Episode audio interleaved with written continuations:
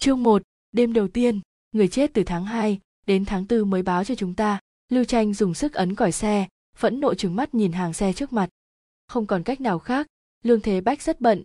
Anh ta nhờ người báo tin, đến được tai chúng ta thì đã hơi trễ. Lý Tiểu Vũ giải thích, nhưng cậu đoán Lưu Tranh hẳn không phải vì chuyện này mới nóng nảy như vậy. Lưu Tranh vừa ly hôn. Lý Tiểu Vũ hỏi, tối nay thầy đến nhà em ăn cơm không? Không đi, đêm nay tôi phải về nhà. Lưu Tranh mím chặt môi, gã nhìn chằm chằm đèn đỏ, đèn nháy mấy cái, chuyển sang màu vàng, rồi nhanh chóng sang màu xanh. Dòng xe cộ kẹt cứng ngắc bắt đầu di chuyển, Lý Tiểu Vũ lo lắng nhìn Lưu Tranh, cậu muốn khuyên nhủ vài câu, nhưng cậu không dám nói, cũng biết đối phương sẽ không nghe. Lương Thế Bách ở văn phòng chờ bọn họ, văn phòng rất rộng, cửa cũng lớn, thời điểm nữ thư ký đẩy cửa cho bọn họ, Lý Tiểu Vũ hơi xấu hổ. Lương Thế Bách ngồi sau bàn, thấy hai người họ bước vào, anh đứng dậy, ra bắt tay chào hỏi một tiếng cảnh sát Lưu, cảnh sát Lý. Lưu Tranh nói, tin tức của Lương, Tổng đúng là báo rất kịp lúc. Lương Thế Bách cười áy náy, mời bọn họ ngồi, bảo thư ký đi rót trà. Thư ký ra ngoài, mang vào hai tách trà, lá trà nổi trên mặt nước hệt như tròng mắt, tựa như đang bị ai theo dõi. Lưu Tranh đẩy tách trà trước mặt sang một bên. Trước bàn Lương Thế Bách không có trà, anh nói, thật ngại quá, làm phiền các anh phải đi một chuyến, chuyện này. Anh ngừng lại, chờ bọn họ mở miệng. Lưu Tranh tiếp lời, Lương Tổng không cần khách khí, tôi hỏi mấy vấn đề, anh chỉ cần trả lời là được. Lương Thế Bách đồng ý, Lý Tiểu Vũ lấy sổ, bút trong túi ra. Anh hãy miêu tả lại đêm hôm đó. Đêm đó chúng tôi qua đêm trên du thuyền, sau khi ăn tối, cô ấy uống rất nhiều rượu, có hơi say, nên chúng tôi đi nghỉ. Sáng hôm sau lúc tôi tỉnh dậy, không nhìn thấy cô ấy đâu, bình thường cô ấy đều thức giấc muộn hơn tôi. Tôi đã tìm khắp thuyền nhưng vẫn không tìm được, cho nên tôi báo cảnh sát. Nói xong, Lương Thế Bách tháo kính xuống đặt lên bàn, đôi tay nắm chặt. Anh nhìn bọn họ, giọng nói mang ngữ điệu cầu xin. Có khi nào, cô ấy vẫn còn sống hay không? Lý Tiểu Vũ nhìn Lưu Tranh, Lưu Tranh không biểu lộ chút cảm xúc nào, giọng đều đều. Lúc đó hai người ở trên biển, cách xa đất liền, xung quanh cũng không có tàu thuyền khác. Cô ấy mất tích, khả năng cao đã bị rơi xuống biển. Anh có nghe được động tĩnh gì không? Lương Thế Bách lắc đầu, ngẩn ra một lát rồi nói, tôi đã thuê người tìm khắp một khoảng biển, nhưng không thu thập được gì. Lưu Tranh đáp, mò kim đáy biển, chắc Lương Tổng cũng biết điều này, người rơi xuống biển muốn tìm kiếm là vô cùng khó khăn, hơn nữa còn không xác định được thời gian cô ấy rơi xuống. Lương Thế Bách lẩm bẩm, vậy chính là sống không thấy người, chết không thấy xác. Lưu Tranh không nói gì, gã vẫn luôn quan sát kỹ lưỡng Lương Thế Bách. Loại vụ án như thế này, nạn nhân là người vợ, nghi phạm đầu tiên chính là người chồng. Đây cũng không phải thành kiến gì, chỉ là một chút kinh nghiệm thực tiễn mà thôi. Sau khi trở về xe, Lý Tiểu Vũ hỏi ý Lưu Tranh. Gã lắc đầu, chỉ nói, sẽ còn phải đến lần thứ hai. Lương Thế Bách hôm nay chỉ có thể tiếp bọn họ được 20 phút, anh vẫn rất bận rộn. Lý Tiểu Vũ hỏi, có phải anh ta tìm lý do trốn tránh chúng ta không? Không cần thiết, nếu anh ta muốn trốn, đã trốn hẳn khỏi tầm mắt chúng ta. Đúng là anh không cần phải gặp bọn họ. Lý Tiểu Vũ do dự một chút, sau đó vẫn quyết định mở miệng, cha anh ta. Lưu Tranh đánh tay lái quay xe, không nghe rõ lời cậu nói. Lý Tiểu Vũ đem những lời định nói nuốt ngược vào. Giờ phút này, đầu óc Lưu Tranh bị một việc khác phiền nhiễu, đêm nay gã phải về nhà, ngôi nhà mà cha mẹ gã sống. Gã không muốn về.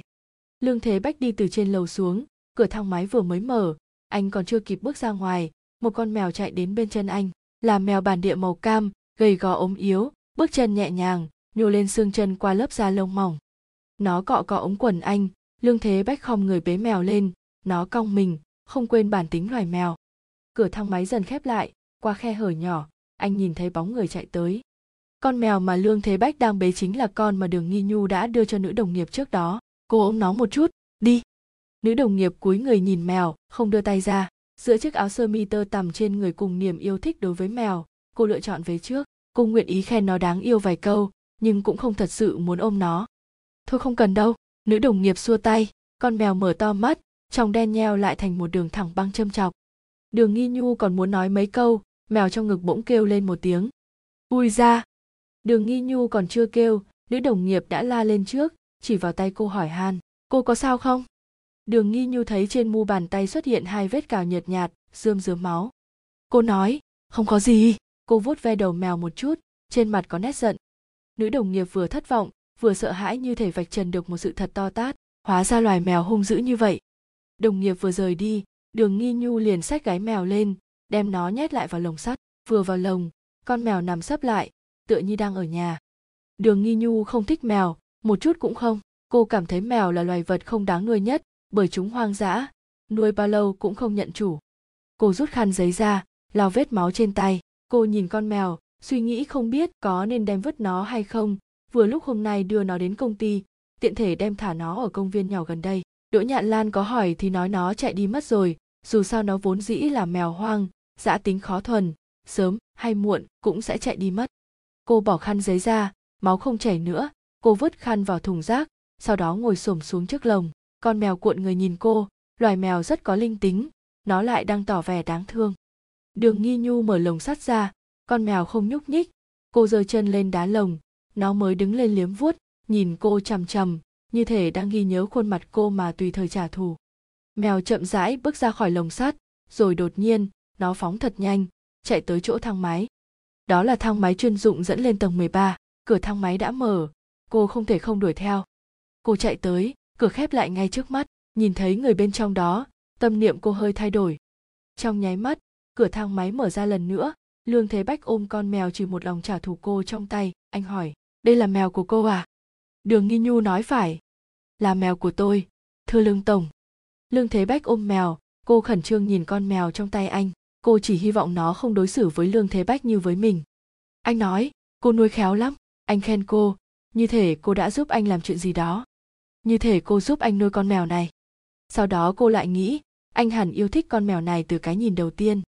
Đường nghi như làm ở quầy tiếp tân tại một công ty nước ngoài, thứ sáu mỗi tuần có thể mang vật nuôi đến công ty, thực tế người mang theo cũng không nhiều lắm. Các nữ đồng nghiệp ở tầng trên đều thích mèo, sau khi bọn họ biết đường nghi nhu có mèo liền nói đến lúc đó mang lên cho chúng tôi xem với. Sau đó cô mang mèo lên. Bọn họ đi ngang qua quầy tiếp tân chỉ nhìn thoáng một chút không nói gì. Lương thế bách lại ôm con mèo này khen cô nuôi khéo. Đường nghi nhu cho rằng anh thích nó. Anh hỏi cô vì sao mèo lại chạy vào thang máy. Cô đáp có lẽ vì nó đói bụng muốn đi tìm thức ăn. Trong văn phòng tôi có thức ăn cho mèo cô cần không? Cô gật đầu làm phiền lương tổng. Lương thế bách mang cô lên tầng 13, đến văn phòng của anh. Anh lấy trong ngăn tủ ra một gói thức ăn cho mèo bao bì ghi toàn bộ bằng tiếng anh. Anh trực tiếp đổ hạt xuống sàn nhà cô ngửi thấy mùi cá tươi mũi mèo so với cô thính hơn nhiều nó đã vùi đầu ăn hạt. Lương thế bách nhìn mèo trên mặt mang ý cười đường nghi nhu đành nói nó ăn rất được. Nhưng không tham lam anh có thể nhìn ra dù là trong lúc ăn con mèo vẫn giữ một loại cảnh giác tùy thời cơ đều có thể bỏ của chạy lấy người. Cô nhanh nhạy nói, nó là mèo hoang, tôi nhặt được. Lương thế bách nghe vậy liền cười với cô. Cô không rõ ý tứ của nụ cười này, nhưng trong lòng vẫn vô cùng kích động. Anh ngồi xổm xuống bên cạnh mèo, đường nghi nhu lén đánh giá anh. Ngày đầu tiên cô đi làm, người khác nói với cô, thấy anh phải khom lưng chào lương tổng. Bọn họ nói cô khom lưng, nhưng chính bọn họ lúc thấy lương thế bách cũng không như vậy. Bọn họ nghĩ cô làm ở quầy, dù đều làm chung trong một tòa nhà nhưng cô phải khom lưng. Đó là điểm khác biệt giữa cô và bọn họ, rằng cô phải biết điều, tất cùng tất kính, bởi cô dựa vào nụ cười và lễ phép để kiếm cơm. Có một lần cô lên tầng trên đụng mặt lương thế bách, cô nói chào lương tổng, nhưng không khom lưng, anh vẫn gật đầu đáp lại một câu chào cô. Lương thế bách không giống với lương tổng mà đường nghi nhu tưởng tượng, anh tương đối trẻ tuổi, mang mắt kính, bộ dạng lịch lãm văn nhã, nhìn thấy người khác sẽ không làm như không thấy. Cô cảm thấy lương tổng thật không hổ là lương tổng, trong tòa nhà này biết bao nhiêu người ngó lơ cô, hoặc chỉ nhìn lướt một cái thật nhanh, mà cô vẫn không thể không nở nụ cười với bọn họ. Cô nuôi nó bao lâu rồi? Anh hỏi. Khoảng một năm. Đường nghi nhu nói dối, con mèo này được đỗ nhạn lan nhặt về tầm một tháng trước.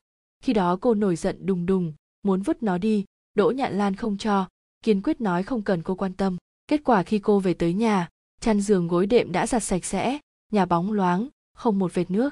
Đường nghi nhu chưa nói gì đỗ nhạn lan đã khóc sướt mướt. Cô đành phải đem mèo đi tiêm vaccine. Tắm rửa sổ run. Cô nói với đỗ nhạn lan, nếu như con mèo này đái, ị bậy trong nhà, mặc kệ thế nào, cô cũng sẽ vứt nó đi. Chẳng qua hiện tại, mặc kệ thế nào, cô cũng phải nuôi nấng nó thật tốt. Lương thế bách thích con mèo này, chính anh nói thế. Đường nghi nhu dịu dàng nhìn mèo, còn đang suy nghĩ nên nói gì tiếp theo. Lương thế bách lại mở miệng, anh hỏi, cô có thể bán con mèo này cho tôi không? Nụ cười trên miệng đường nghi nhu cứng lại lương thế bách nhìn cô không cảm thấy yêu cầu này có gì kỳ lạ. Con mèo đang ăn cũng ngẩng đầu lên liếm liếm cái mũi ướt át nó nhìn đường nghi nhu. Chương 2, đêm thứ hai lưu tranh tỉnh giấc gã vừa mới ngủ gục trên bàn lý tiểu Phụ đứng bên cạnh nói thầy nghỉ một lát đi chỗ lương thế bách em đi một mình cũng được. Lưu tranh lắc đầu đứng dậy cậu đợi chút tôi rửa mặt rồi đi. Sắc mặt gã xanh sao nhợt nhạt bộ dạng của người thiếu ngủ. Gã vốc nước lạnh rửa mặt rồi ra xe cùng lý tiểu vũ đến chỗ của lương thế bách. Lương thế bách vẫn y hệt như lần cuối bọn họ gặp mặt. Lưu tranh bước vào. Lương thế bách nhìn chằm chằm rồi hỏi, cảnh sát lưu nghỉ ngơi không tốt lắm sao? Gã đáp, cảm ơn lương tổng quan tâm, gần đây đúng thật có hơi, bận. Gã ngồi xuống, nhìn lương thế bách rồi đột ngột hỏi, gần đây lương tổng nghỉ ngơi thế nào? Lý tiểu vũ ngẩng đầu quan sát lương thế bách, anh hơi kinh ngạc, nhưng vẫn bình tĩnh đáp, vẫn như trước kia thôi. Lưu tranh gật đầu nói tiếp bác sĩ của vợ anh đã đưa báo cáo chẩn đoán bệnh cho chúng tôi. Cô ấy bị trầm cảm, hơn nữa còn luôn uống thuốc trị liệu. Anh biết chuyện này không? Không biết. Sau khi cô ấy gặp nạn, tôi mới biết được. Tôi biết cô ấy uống thuốc, nhưng chỉ cho rằng đó là thuốc bổ bình thường. Gã hỏi tiếp, tình cảm vợ chồng hai người thế nào? Lương thế bách cười khổ, tôi biết rằng nói bây giờ có vẻ hơi khó tin, nhưng thật sự hai năm qua chúng tôi rất tốt, chưa từng cãi nhau. Lưu tranh cười nhạo, lý tiểu vũ dừng bút ngẩng đầu lên nhìn cậu biết, lưu tranh đang khích lương thế bách. Biểu hiện của lương thế bách quá mức bình tĩnh, dường như không chút buồn bã về cái chết của vợ mình. Thế nên gã cho rằng, lớp vỏ bọc điềm tĩnh này là một loại tự vệ. Sắc mặt lương thế bách không hề thay đổi, anh chỉ hỏi, cảnh sát lưu đã kết hôn chưa? Rồi. Vậy nhất định anh và vợ cảm tình rất tốt, chuyện gì cũng nói nhau nghe, giữa hai người không hề tồn tại bí mật phải không? Lưu tranh không đáp. Từ đầu đến giờ lương thế bách vẫn luôn phối hợp đến lúc này mới lộ ra một chút mất kiên nhẫn cùng chán ghét. Lưu tranh đã thành công xúc phạm anh. Mức nhẫn nhịn của anh cũng có hạn. Hiện tại vợ anh không rõ tung tích. Anh còn phải ngồi đây nghe những lời miệt thị này. Không phải anh không tức giận, chỉ là lễ giáo không cho phép anh mỉa mai đáp trả. Cảnh sát lưu, tôi hiểu rằng đây là công việc của anh, nhưng tôi hy vọng anh cũng có thể hiểu cho cảm xúc hiện tại của tôi một chút. Tôi vẫn luôn rất phối hợp. Tôi không hề hy vọng anh sẽ thông cảm, nhưng ít nhất, hãy giữ tôn trọng với tôi và cả vợ tôi nữa. Lương thế bách nói xong liền đứng dậy, lý tiểu vũ đoán rằng buổi thẩm vấn hôm nay có thể kết thúc sớm. Quả nhiên nghe thấy anh nói, ngại quá, tôi hơi mệt, hai vị cảnh sát cứ tự nhiên. Lưu tranh đơ mặt ngồi bất động, lý tiểu vũ khẽ thở dài, đang muốn đứng dậy, lưu tranh đột nhiên nói, lương tổng nói sai rồi, tôi với vợ cũng không phải không có bí mật, thật ra, chúng tôi mới ly hôn. Gã nói xong liền đứng lên, hướng lương thế bách cười cười. Lương thế bách cũng không phản ứng gì chỉ lạnh mặt nhìn gã. Gã không để bụng, cười bâng quơ, nếu lương tổng mệt, hôm nay đến đây thôi, lần sau chúng tôi lại tới. Lưu tranh xoay người bước ra ngoài, lý tiểu vũ thu dọn bút vở lật đặt chạy theo. Trước khi đóng cửa, cậu thấy lương thế bách đã quay về ghế ngồi, nhìn bầu trời bên ngoài cửa sổ. Bên ngoài trời đang mưa. Đường nghi nhu xoa xoa cái cổ đau nhức, nhìn con mèo ta trong lồng. Cô quả thật rất hâm mộ con mèo này, đến mức sẵn sàng biến thành nó, dù cho phải bới rác tìm đồ mấy năm ít nhất cuối cùng cũng khổ tận cam lai. Rất nhiều người chẳng may mắn được như thế, đau khổ kéo dài mãi, cam chỉ lai trong mộng. Đỗ nhạn lan đang ngủ, đưa lưng về phía cô. Lúc đường nghi nhu nói muốn bán mèo, bà vô cùng tức giận. Mèo mẹ nhặt, ai cho phép con bán nó? Mẹ không đồng ý. Cô đáp, mèo mẹ nhặt mẹ có nuôi không? Mẹ có kiếm ra tiền không? Đỗ nhạn lan bật khóc. Đây là sở trường của bà, cô đã sớm miễn dịch bởi chiêu này. Mẹ khóc cũng vô ích, mèo này con bán rồi được một vạn, hơn 30 triệu Việt Nam đồng, có thể trả được 3 tháng tiền nhà, còn cao hơn tiền lương con kiếm được. Một con mèo hoang đổi nhiều tiền như vậy mà mẹ không bán ư? Đỗ nhạn lan nhìn cô như thể cô là tội đồ. Đường nghi nhu không hề lai chuyển. Mẹ cũng đừng lo, người mua nó rất giàu có, sau này khẳng định nó sống còn sung sướng hơn chúng ta. Nó sẽ được ở trong căn nhà lớn đến mức cả đời chúng ta không có cơ hội đặt chân vào. Vận khí nó quá tốt, số trời đã định không thể làm mèo nhà này. Đỗ nhạn lan khóc hết nửa ngày ban đầu bà khóc cho mèo cuối cùng lại khóc cho chính mình. Đường nghi nhu không để ý tới bà bà khóc mệt rồi thì đi rửa mặt, sau đó leo lên giường ngủ, không nhìn cô, cũng không thèm nhìn mèo cô rời giường, nhìn con mèo nằm trong lồng, nó híp mắt, có lẽ đang mơ giấc mộng đẹp. Cô thì thầm, về sau được ăn hạt nhập khẩu, lương thế bách nhất định sẽ mua cho mày loại đệm xịn nhất, không cần phải ngủ lồng sắt, sẽ có người chăm sóc mày. Cô khẽ điểm ngón tay lên đầu nó, nở nụ cười, mày phải cảm ơn tao đấy con mèo không mở mắt ra, nó ngủ một giấc thật sâu. Ngày hôm sau đường nghi nhu lại đem mèo đến công ty, lên thẳng lầu 13 tìm lương thế bách, nói rằng, cô đã thương lượng xong với mẹ. Nếu lương tổng thích nó như vậy, mèo có thể bán. Lương thế bách nhận lấy lồng sắt, đặt nó dưới chân. Anh nói lời cảm ơn, mang theo nét xin lỗi ôn hòa. Đường nghi nhu cảm thấy chuyện này cũng không hẳn là không có điểm tốt. Anh quá mức khách khí, cô cũng không biết nên đáp thế nào, chỉ cười lễ phép. Anh trực tiếp chuyển tiền cho cô không còn lý do gì để ở lại. Cô xin phép rời đi, trở lại công việc. Thời điểm đi xuống, đường nghi nhu bỗng cảm thấy mất mát, giống như vừa mới tỉnh dậy từ giấc mộng đẹp. Cô bước khỏi thang máy, trong thang máy có hệ thống sưởi, nhưng cô vẫn rét đến run người. Cô nhìn về quầy lễ tân, nữ đồng nghiệp đang đứng đó, khẽ cúi đầu với cô. Đường nghi nhu cười như mọi hôm, bước về phía quầy. Giờ tan tầm, bên ngoài trời đổ mưa, hạt mưa rơi dữ dội như một tấm lưới thép chắn trước mặt cô đường nghi nhu muốn tránh tấm lưới này, nhưng hôm nay, đột nhiên cô không muốn đi phương tiện công cộng. Công viên ở gần đây có một đình nhỏ, cô đi tới đó, gập ô lại, gọi một chiếc taxi cách cô mấy trăm mét, an tâm ngồi đó đợi. Tấm lưới thép càng lúc càng dày đặc, không chừa một chút khoảng trống để người ta thở. Đường nghi nhu đứng dậy, không hiểu sao hơi sốt ruột, ở đằng xa có bóng màu cam đang tới gần cô. Người nọ là công nhân vệ sinh, trên tay cầm túi ni lông đen, nước mưa trượt dọc từ vành mũ của lão ta xuống đọng đầy bên ngoài túi ni lông.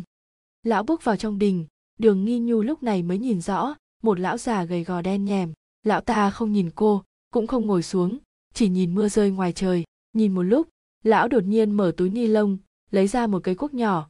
Đường nghi nhu lùi bước, suýt nữa vấp xuống bậc thềm.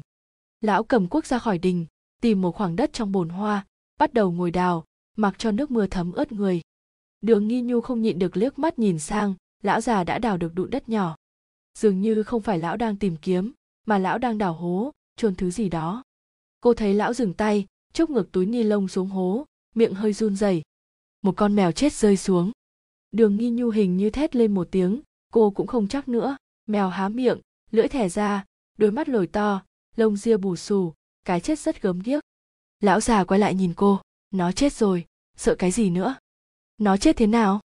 Cô cũng không rõ vì sao mình lại hỏi điều này. Vừa lấp đất lão vừa trả lời, bị người ta đánh bả. Mấy hôm nay trời lạnh, mèo không kiếm được thức ăn, có người gọi nó qua, cho gì ăn nấy. Thế là chết, lũ khốn nạn, mèo cũng không động đến tụi nó. Một hai phải đánh bả. Hôm nay bà mèo, ngày mai có khi lại bà người.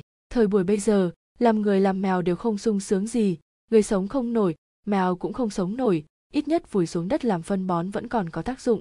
Lão lấp xong, cuốc vài cái rồi dùng chân dẫm dẫm, sau đó cầm túi ni lông rời đi đường nghi nhu đứng trong đình nhìn chỗ bồn hoa kia, ma su quỷ khiến thế nào, cô bước qua đó. Không biết có phải do tác dụng tâm lý hay không, cô bỗng cảm thấy hoa mận ở bồn này rực rỡ hơn hẳn, đẹp đến kinh ngạc. Đường nghi nhu không dám nhìn nữa, đang muốn xoay người rời đi, cô đột nhiên thấy có gì đó rơi vãi trên lớp gạch trắng viền bồn hoa. Màu nâu sẫm, nhỏ như vụn đất, cô cúi đầu nhìn thật kỹ, rồi duỗi tay cầm một hạt lên. Do dự một lát, cô đưa lên mũi người thử đường nghi nhu hít một hơi cô ngửi thấy mùi đất ẩm thấm nước mưa xen lẫn mùi cá nhàn nhạt, nhạt. Là thức ăn cho mèo cô đoán rằng chúng rơi ra từ miệng mèo khi ông lão chốc ngược túi ni lông. Cô hoảng hốt ném hạt thức ăn xuống càng nghĩ càng thấy ghê tởm. Cô vội vã rút khăn giấy trong túi ra trả ngón tay ban nãy cầm hạt thật mạnh rợn hết tóc gáy. Đường nghi nhu không nhịn được nhìn về chỗ bồn hoa lần nữa ẩn sâu dưới lớp đất mịn màng cô biết thứ gì chôn ở dưới. Hoặc có lẽ cô còn biết gì đó khác bíp, một tiếng còi dài vang lên. Đường nghi nhu giật mình, định thần lại, xa xa ngoài đình có một chiếc taxi đang đậu, đèn xe nhấp nháy, chiếu sáng tấm lưới thép. Cô chạy ra như điên, ô trong tay không che được hết, nước mưa tạt vào mặt, lạnh đến run rẩy. Bước lên xe, cô đóng sầm cửa, khiến mấy hạt mưa trên mui xe văng tung tóe. Hệ thống sửa trong xe giúp cô ngừng run, tài xế mở máy, chuẩn bị lái đi. Đường nghi nhu nhìn thoáng qua bồn hoa mận. Dường như có mấy con mèo ngồi dưới gốc cây chương 3, đêm thứ ba đường nghi nhu đến công ty với tâm trạng thấp thỏm. Cô nhìn chằm chằm vào thang máy lương thế bách vẫn chưa đi xuống. Đã một tuần kể từ khi cô bán mèo cho anh cô cảm thấy mình ít nhất cũng có lập trường để dò hỏi mèo thế nào rồi nhưng cô chưa tìm được cơ hội. Cô muốn tận mắt nhìn thấy mèo. Hình ảnh ở bồn hoa công viên hôm đó vẫn mãi ám ảnh cô còn có thức ăn cho mèo rơi vung vãi. Chỉ là một con mèo mà thôi đường nghi nhu gượng cười nhìn đám người đi qua trước mặt không một ai quan tâm cô đang cười hay không, cũng không một ai quan tâm cô nghĩ gì. Đường nghi nhu cười đến chật vật, nụ cười rời khỏi môi cô, rơi xuống mặt đất. Cô dẫm chân đạp lên, bước về phía thang máy, nhấn nút. Thang máy xuống rất nhanh, cô bước vào. Trong thang máy không có mùi gì, bởi vì đây là thang máy riêng của lương thế bách. Số tầng nhảy dần lên, tim cô theo đó đập thình thịch. Tinh, tới tầng 13. cửa mở, đường nghi nhu đứng bất động trong thang máy. Hết thời gian đợi cánh cửa dần khép lại. Theo bản năng, cô đưa tay nhấn nút giữ cửa, nhưng chỉ vừa mới chạm được nút, một bàn tay đột nhiên xuất hiện giữa khe cửa. Cửa thang máy lại mở ra hai bên. Đường nghi nhu lấy lại bình tĩnh. Nhìn thấy người ngoài cửa, cô lùi bước. Lương thế bách cũng kinh ngạc khi nhìn thấy cô, trên tay anh cầm áo khoác, tóc hơi lộn xộn, nhưng vẫn nho nhã chào hỏi, thật trùng hợp, có chuyện gì không? Tầng 13 cũng không có nhiều người. Anh hỏi thêm một câu, tới tìm tôi sao? Đường nghi nhu nhìn anh chằm chằm, gật đầu. Lương thế bách bối rối nhìn cô. Cô buột miệng, tôi muốn đem mèo về không bán nữa. Anh lập tức thay đổi sắc mặt. Anh rất mệt, không thèm duy trì hình tượng nữa. Anh không vui, nhưng trước tiên vẫn phải làm rõ. Như vậy cũng không tốt lắm. Chúng ta đã bàn bạc xong rồi. Cô có thể cho tôi lý do được không? Đường nghi nhu không đáp. Lương thế bách chợt bừng tỉnh. Có gì cô cứ nói đi, nếu cảm thấy tiền chưa đủ. Cô cắt lời anh, giọng nói vô cùng cứng rắn vậy anh cho tôi gặp mèo đi. Anh sửng sốt. Một lát sau mới trả lời, nó ở nhà tôi. Tôi muốn gặp nó. Nhất định phải ngay bây giờ sao? Đường nghi nhu nói phải. Thái độ của cô vô cùng kiên quyết. Lương thế bách rằng có một lúc rồi đành thỏa hiệp, anh có vẻ không phải tiếp người hay từ chối người khác. Anh hẳn cũng rất ít khi bị người khác từ chối, cô nghĩ. Đường nghi nhu theo lương thế bách về nhà. Cả đoạn đường dài, cô chỉ thấy hối hận, tay nắm chặt điện thoại tâm tình lương thế bách hiển nhiên cũng chẳng vui vẻ gì. Đường nghi nhu bỗng dưng vô lý như vậy, người tốt đến mấy đều không thể nhịn được. Dọc đường đi anh không nói câu nào, chỉ liếc mắt nhìn cô qua gương anh khẽ nhíu mày, đường nghi nhu chưa từng nhìn anh. Nhà lương thế bách cách công ty khá xa, nằm ở một nơi sâu hun hút, thấp thoáng bóng cây, vừa vào cửa đã nghe tiếng chim hót. Đường nghi nhu không thích nơi này, lương thế bách chạy xe xuống hầm đỗ, sau đó lại bước ra, mở cửa sau giúp cô. Cô không nói nổi lời cảm ơn bây giờ cô chỉ thấy sờn da gà. Xuống xe, cô đi theo sau lương thế bách, lặng lẽ mở sẵn điện thoại. Chỉ cần anh có điểm không thích hợp, cô lập tức gọi cảnh sát. Xung quanh tĩnh lặng như tờ, cô cực kỳ không thích nơi này. Nếu có tiền, cô sẽ ở nơi náo nhiệt nhất, ngay trung tâm thành phố. Bên dưới người xe tấp nập qua lại, cô đứng trên cao nhìn xuống, chẳng hề chen chúc trong dòng người đó, thậm chí còn có thể bố thí chút đồng tình. Thế mới là hưởng thụ cuộc sống. Lương thế bách mở cửa, nhà anh là một căn hộ hai tầng anh chỉ vào cầu thang, mèo ở trên tầng hai.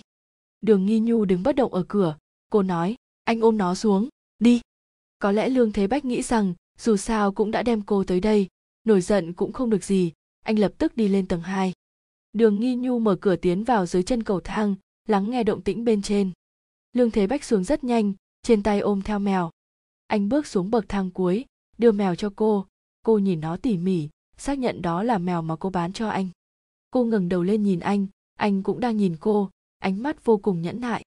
Đường nghi nhu ôm mèo, xoay người muốn rời đi, lương thế bách liền gọi cô lại, phiền cô đợi một chút. Cô đường, tôi cần lý do. Lần đầu tiên gọi cô, anh hơi do dự khi nói hai chữ cô đường. Đường nghi nhu ôm chặt mèo, quay người lại nhìn anh, cô há miệng, không biết phải nói thế nào. Chẳng lẽ nói rằng cô nghi ngờ anh là kẻ biến thái có sở thích giết mèo sao? Đương nhiên cô không thể nói thế, nhưng cô cũng không thể lẳng lặng không nói gì cô cúi đầu nhìn mèo trong tay. Tôi thấy mấy con mèo chết ở công viên gần chỗ làm. Người khác nói là bị đánh bả. Tôi mơ một giấc. Mơ thấy mèo của tôi cũng. Lương thế bách ngắt lời cô, không thể nhịn được nữa. Anh lên tiếng chất vấn. Ý cô là gì? Anh hiểu cô đang ám chỉ điều gì, nên mới tức giận. Phiền cô buông mèo ra, về đi. Anh hoàn toàn bị cô chọc tức. Đường nghi nhu lúc này không kịp suy xét vì một con mèo đắc tội ông chủ có đáng hay không, lời cũng đã nói. Sao cô có thể bỏ mèo lại?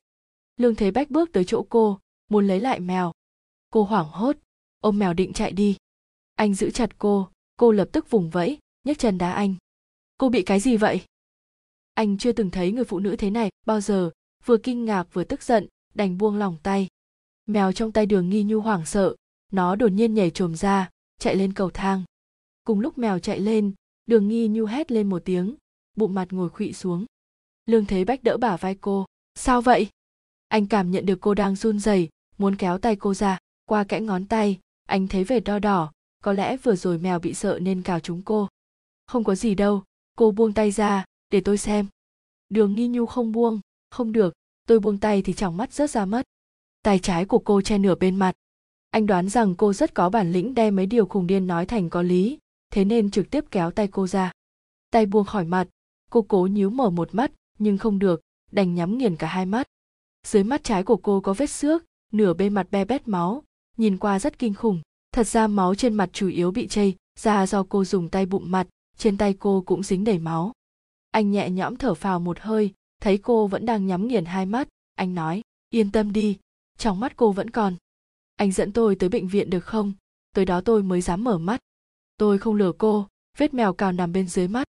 Đường nghi nhu vẫn nhắm chặt mắt như không nghe anh nói. Lương thế bách thấy mắt cô giật giật máu tuôn ra từ miệng vết thương như giọt lệ. Anh đưa tay khẽ chạm vào mắt trái của cô. Cô không phản ứng, đau rát chiếm toàn bộ tâm trí cô lúc này. Anh rút tay lại, đỡ cô dậy, chạy đến bệnh viện.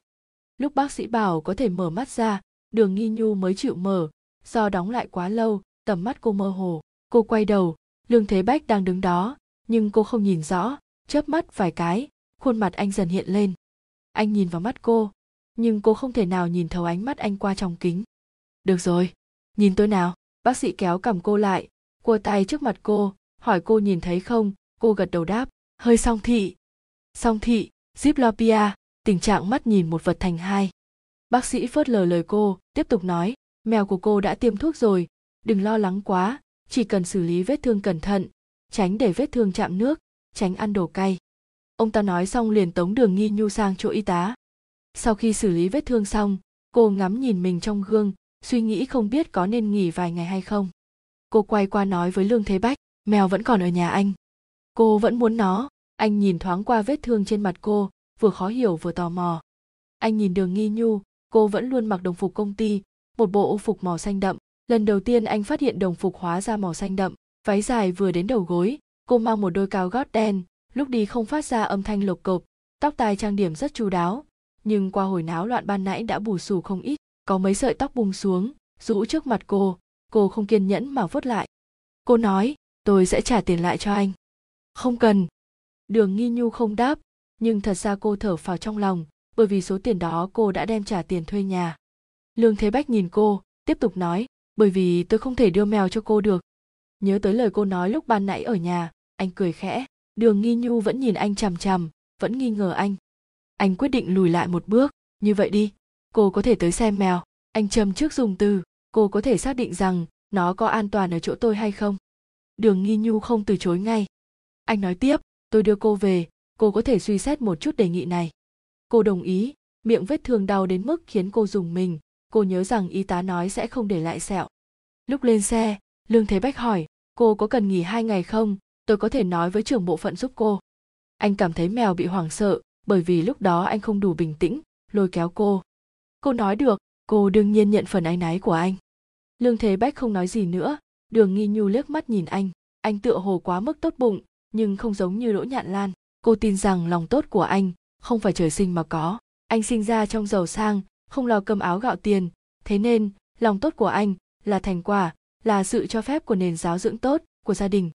Mà quá trình trưởng thành đã dạy cho đường nghi nhu rằng loại lòng tốt này vô cùng dối trá, cũng vô cùng ngắn ngủi. Cô phải nắm chắc cơ hội chỗ ở của đường nghi nhu xe không vào được, cô nói lương thế bách cho xe dừng gần đó, cô tự đi vào. Lương thế bách ngồi trong xe nhìn ra, mấy căn nhà chật trội chen chúc lẫn nhau. Cô lách vào hẻm nhỏ, giữa hai căn nhà, bước chân nhẹ nhàng như cá bơi trong nước. Rồi cứ như vậy biến mất. Anh không nhìn thấy cô nữa, với anh mà nói, nơi này mới chính là rừng rậm. Bên đường có mấy cụ già ngồi tụm lại, mỗi người đều đầy trong tay chiếc nôi. Có đứa bé ở trong, bọn họ nhìn vào xe anh, nhào mắt muốn nhìn rõ người trong đó lương thế bách đóng cửa sổ khởi động xe chạy vụt đi. Chương 4, đêm thứ tư lưu tranh đặt sấp tài liệu xuống bàn quay sang nói với lý tiểu vũ. Tôi đi đón con rồi sẽ quay lại cậu đợi một chút. Được thầy đi đường cẩn thận. Lưu tranh gật đầu vỗ vỗ lên vai cậu cầm chìa khóa rời đi. Gã gọi điện cho vợ trước quan tương nghi. Quan tương nghi nói thẳng con ở mcdonald để tôi phát định vị cho anh sáng mai tôi tới đón nó. Nói xong lập tức cúp máy. Ngôn tình tổng tài tiếng được kèn lại nơi cổ họng lưu tranh gã nuốt xuống, bật định vị, khởi động xe chạy tới đó. Thời điểm gã tới nơi, con trai gã, lưu lực lực đang gặm hamburger, nhìn thấy gã, cậu ta liền nói, cha, mua cho con một ly coca được không? Con bị nghẹn. Lưu tranh vội vàng đi mua, đưa cho con trai. Cậu thanh niên hút một hơi hết nửa ly ở mấy cái, vỗ ngực lên tiếng, cuối cùng cũng nuốt được. Gã nói, ăn chậm thôi. Lưu lực lực cắn một miếng hamburger, bất đắc dĩ đáp không được, cái này ngon quá. Gã chừng cậu con trai, ngon sao? Để mẹ nghe thấy, coi chừng mẹ mắng chết con. Con đâu có chơi mẹ nấu dở, hamburger với cơm mẹ nấu ngon hai kiểu khác nhau. Lưu tranh bỗng thấy đau đầu, không biết cậu con trai này giống ai, lúc còn nhỏ chỉ biết đi kiếm chuyện. Hơn nữa, còn biết giả vờ đáng thương, để ông bà nội ngoại bao che. Gã mắng không được, đánh cũng không xong, không biết phải dạy dỗ thế nào. Sau khi ly hôn, gã không còn tư cách để dạy dỗ nữa quan tư nghi giành quyền nuôi con. Ăn xong hamburger, lưu lực lực nói, đi thôi, chúng ta qua chỗ ông bà. Cậu tự lên kế hoạch, tự mình đảm luôn nhiệm vụ lái xe cho cha. Mà lưu tranh lại không thể từ chối. Bà nội của cậu đã gọi đến mấy cuộc, sao lực lực vẫn chưa tới? Cậu nói lưu tranh đưa điện thoại cho mình, để con nói chuyện với bà. Nói thật, lưu tranh ước gì mình chưa có con, như vậy sẽ dễ đối phó với mẹ mình hơn. Lưu lực lực cùng bà trò chuyện vui vẻ hết nửa ngày vừa cúp máy, cậu đã lên tiếng phê bình, bà nói lâu rồi cha chưa về nhà. Cha bận công việc. Cậu thanh niên bất mãn, cả cha và mẹ đều nói như vậy. Lưu tranh nói không nên lời. Vậy lát nữa cha ghé siêu thị mua cho bà ít đồ để bà vui, bà rất dễ dỗ dành. Gã cười khổ, không hề. Nguyễn bình làm việc trong liên đoàn phụ nữ, bà hay cười, gặp ai cũng thân mật vui vẻ. Bà rất giỏi trong việc giải quyết mâu thuẫn gia đình, vô cùng tận tụy với công việc. Sau khi về hưu bà cũng không buông bỏ trách nhiệm, trở thành chủ hội phụ nữ trong khu. Cuộc sống khi về già của bà có thể xem như tươi đẹp mỹ mãn, duy chỉ có một chuyện tồi tệ, chính là cuộc hôn nhân của lưu tranh rốt cuộc sao con lại ly hôn? Hả? Lưu tranh nói thật với mẹ. Mỗi lần gặp lưu tranh bà đều hỏi câu này. Lưu tranh còn chưa kịp lên tiếng, lưu lực lực đã cướp lời. Cháu biết, đại khái là giữa cha và mẹ tồn tại mâu thuẫn không thể điều hòa. Lưu tranh cầm trái cây, mấy hộp sữa, trốn vào phòng bếp. Mẹ để con đi cất trái cây. Nguyễn bình chạy vào, con mua cái gì vậy? Để mẹ cất cho, ra ngoài chơi với lực lực đi. Gã cầu còn không được. Lưu lực lực đang xem tivi ngoài phòng khách, thấy lưu tranh ngồi xuống, cậu cầm một hạt rẻ đưa qua, cha, bóc dùm con với. Gã nói, lớn rồi, tự mình bóc đi, cậu con trai nhỏ giọng gì dầm đau tay. Lưu tranh chưa kịp trả lời, nguyễn bình đã ra tới, để bà nội bóc cho cháu. Lưu tranh dịch sang chỗ khác nguyễn bình xuống ngồi cạnh cháu trai. Lưu lực lực lập tức cọ đầu làm nũng. Bà ơi, cháu nhớ bà lắm. Gã chịu không nổi thằng nhóc này mà. Lưu lực lực hỏi, ông đâu rồi ạ? Nguyễn bình nhếch môi, chỉ sang phòng ngủ. Trong đó đó, suốt ngày đọc báo, sớm muộn gì cũng bị lú lẫn. Cậu thanh niên nhanh nhạy đáp, để cháu gọi ông ra. Bà gật đầu, được, cháu nhanh lên nhé. Lưu tranh không thể không thừa nhận, cậu con trai này khôn khéo hơn gã rất nhiều. Thời điểm lưu lực lực lôi kéo được ông nội ra lưu tranh đang ngồi trên ghế sofa, bộ dạng vô cùng nghiêm túc. Cậu lén nhìn ông một cái, không rõ vì sao cha mình lại sợ ông như vậy. Ông là cảnh sát. Cha cũng là cảnh sát, có cái gì phải sợ chứ? Huống hồ ông cũng đã về hưu, suốt ngày cũng chỉ quanh quẩn ở nhà đọc báo thôi. Lưu tranh gọi một tiếng cha, sau đó im lặng. Lưu bá chính hơi nhíu mày, hỏi, hôm nay không đi làm sao? Gã chưa đáp, đã bị nguyễn bình cướp lời, suốt ngày đi làm đi làm, con nó không được nghỉ à? Lưu lực lực vội giải thích, hôm nay cha cháu tan làm sớm đến đón cháu ạ. Lưu bá chính ngư một tiếng, không hỏi nữa. Cậu thanh niên lưu lực lực kéo tay ông ngồi xuống, mon men đưa hạt rẻ sang, mời ông ăn hạt rẻ. Lưu bá chính cầm lấy, bóc ra đưa lại cho cậu. Cậu nhóc vui vẻ cắn một miếng. Lưu tranh hung hăng chừng mắt nhìn con trai. Lúc này, lưu bá chính đột nhiên mở miệng hỏi, vụ của lương thế bách có phải do con phụ trách không? Lưu tranh nói phải. Hơi đáng ngờ, ông lưu trầm giọng nguyễn bình lập tức đáp, đáng ngờ cái gì? Hồi xưa lương gia ở chung khu với chúng ta, nhưng bây giờ lương minh chỉ đứng ở vị trí nào? Rồi, chẳng lẽ còn nhớ được chúng ta là ai? Chỉ có ông mới nhớ. Thôi. Lưu bá chính không trả lời. Bà nói tiếp, hơn nữa không phải đã kết án rồi hả? Là tự sát còn gì? Điều tra cái gì nữa? Lúc này ông mới nói, chuyện công việc của con. Bà bớt xen vào. Nguyễn bình không vui hừ hừ, hỏi ra lệnh, tôi không phải cấp dưới của ông, mà ông cũng không còn là phó cục trưởng nữa sắc mặt lưu bá chính trở nên khó coi, ông đứng dậy đi về phòng. Tiếng mắng của bà vọng theo suốt ngày du rú trong phòng như con xê lưu lực lực khiếp sợ, bà ơi bà mắng chửi người rồi. Lưu tranh quát con một tiếng nhắc nhở, lập tức bị mẹ mình dạy dỗ lại, làm cháu của mẹ sợ rồi kìa. Nói xong bà tiếp tục bóc hạt sẻ cho cháu trai ăn. Lưu lực lực ở nhà được bà cưng chiều, thế nên, khi nghe lưu tranh nói tối nay ở lại đây ngủ, cậu đương nhiên vui sướng không tả nổi. Nguyễn bình cũng thấy vui lây lực lực muốn ăn gì? Để bà làm cho cháu. Cậu trai trẻ bắt đầu liệt kê một tràng món ngon. Lưu tranh nhân lúc đó thoát thân, nguyễn bình không giữ được gã. Lưu lực lực đành nói lớn một câu, cha, tôi nhớ về ăn cơm. Đó. Ra khỏi nhà, lưu tranh lái xe về cục cảnh sát. Gã nhớ lại, lần đó nhìn thấy lương thế bách quả thật hơi quen mắt. Lúc về lý tiểu vũ nhắc tới người cha lương minh trí kia, gã mới khẳng định hai người thật sự từng là hàng xóm. Bọn họ từng sống chung trong một khu nhà nhưng gã cùng lương thế bách cũng không có giao tình gì sâu đậm, thỉnh thoảng gặp nhau, cũng chỉ gật đầu coi như chào hỏi. Lương thế bách không chơi chung với đám con trai trong khu, bọn nhóc nghịch ngợm, quậy phá, đánh nhau, trèo mái nhà, cha mẹ quản không được. Còn lương thế bách, chưa từng nghe ai phản nàn về anh, chỉ có mấy lời khen ngợi, thành tích tốt các kiểu, đúng chuẩn con nhà người ta. Sau đó công việc của lương minh trí gặp khó khăn, đành phải dọn nhà đi nơi khác. Lưu tranh nhớ, khi đó, gã cùng lương thế bách đang học cấp 2 gã đã gặp lương thế bách hai lần, thế nên gã đoán, anh không nhớ chuyện khi xưa nữa. Lưu tranh đột nhiên đổi ý, quay xe, chạy đến công ty của lương thế bách. Thấy lưu tranh tới, lương thế bách hơi kinh ngạc, nhưng không tức giận như hôm trước nữa. Anh mời gã ngồi xuống rồi nói, cảnh sát lưu, tôi xin lỗi chuyện hôm trước. Không sao, tôi hiểu tâm trạng của anh. Lương thế bách nhìn lưu tranh cười, sau đó đột ngột hỏi, thật ra trước kia hai chúng ta từng gặp rồi, không biết cảnh sát lưu còn nhớ hay không? Gã làm bộ ngạc nhiên hỏi lại, thật sao? Anh cười nói, tôi muốn nói chuyện này lâu rồi, nhưng sợ anh nghĩ tôi đang cố kéo gần quan hệ. Lưu tranh cũng cười, lương tổng nghĩ nhiều, tôi chỉ là một cảnh sát nho nhỏ mà thôi, anh cũng không cần phải kéo gần quan hệ với tôi làm gì? Tôi nhớ rõ nhà anh ở đối diện tôi, chú lưu nghỉ hưu rồi à dì nguyễn có khỏe không? Gã hơi giật mình, không ngờ lương thế bách còn nhớ rõ như vậy, khỏe, thế còn cha mẹ anh? Lương thế bách nói đùa câu này cảnh sát lưu cũng có thể trả lời được mà.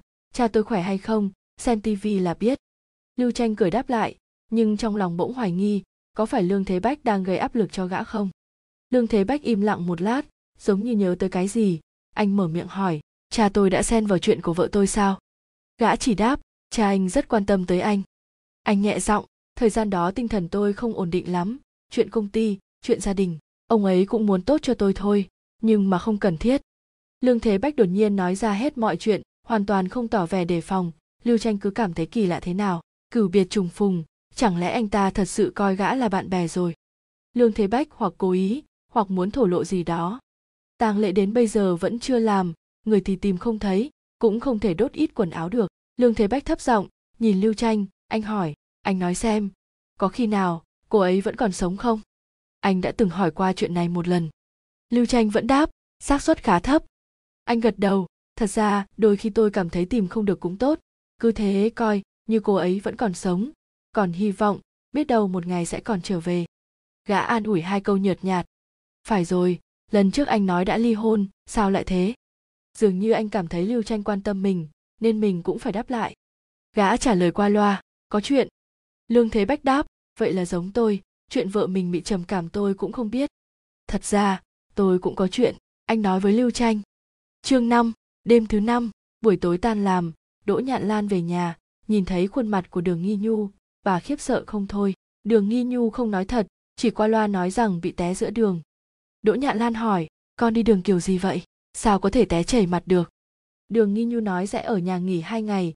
Bà hỏi, nghỉ phép có bị trừ tiền lương không? Cô nói, không trừ. Bà bán tin bán nghi, vậy thì tốt.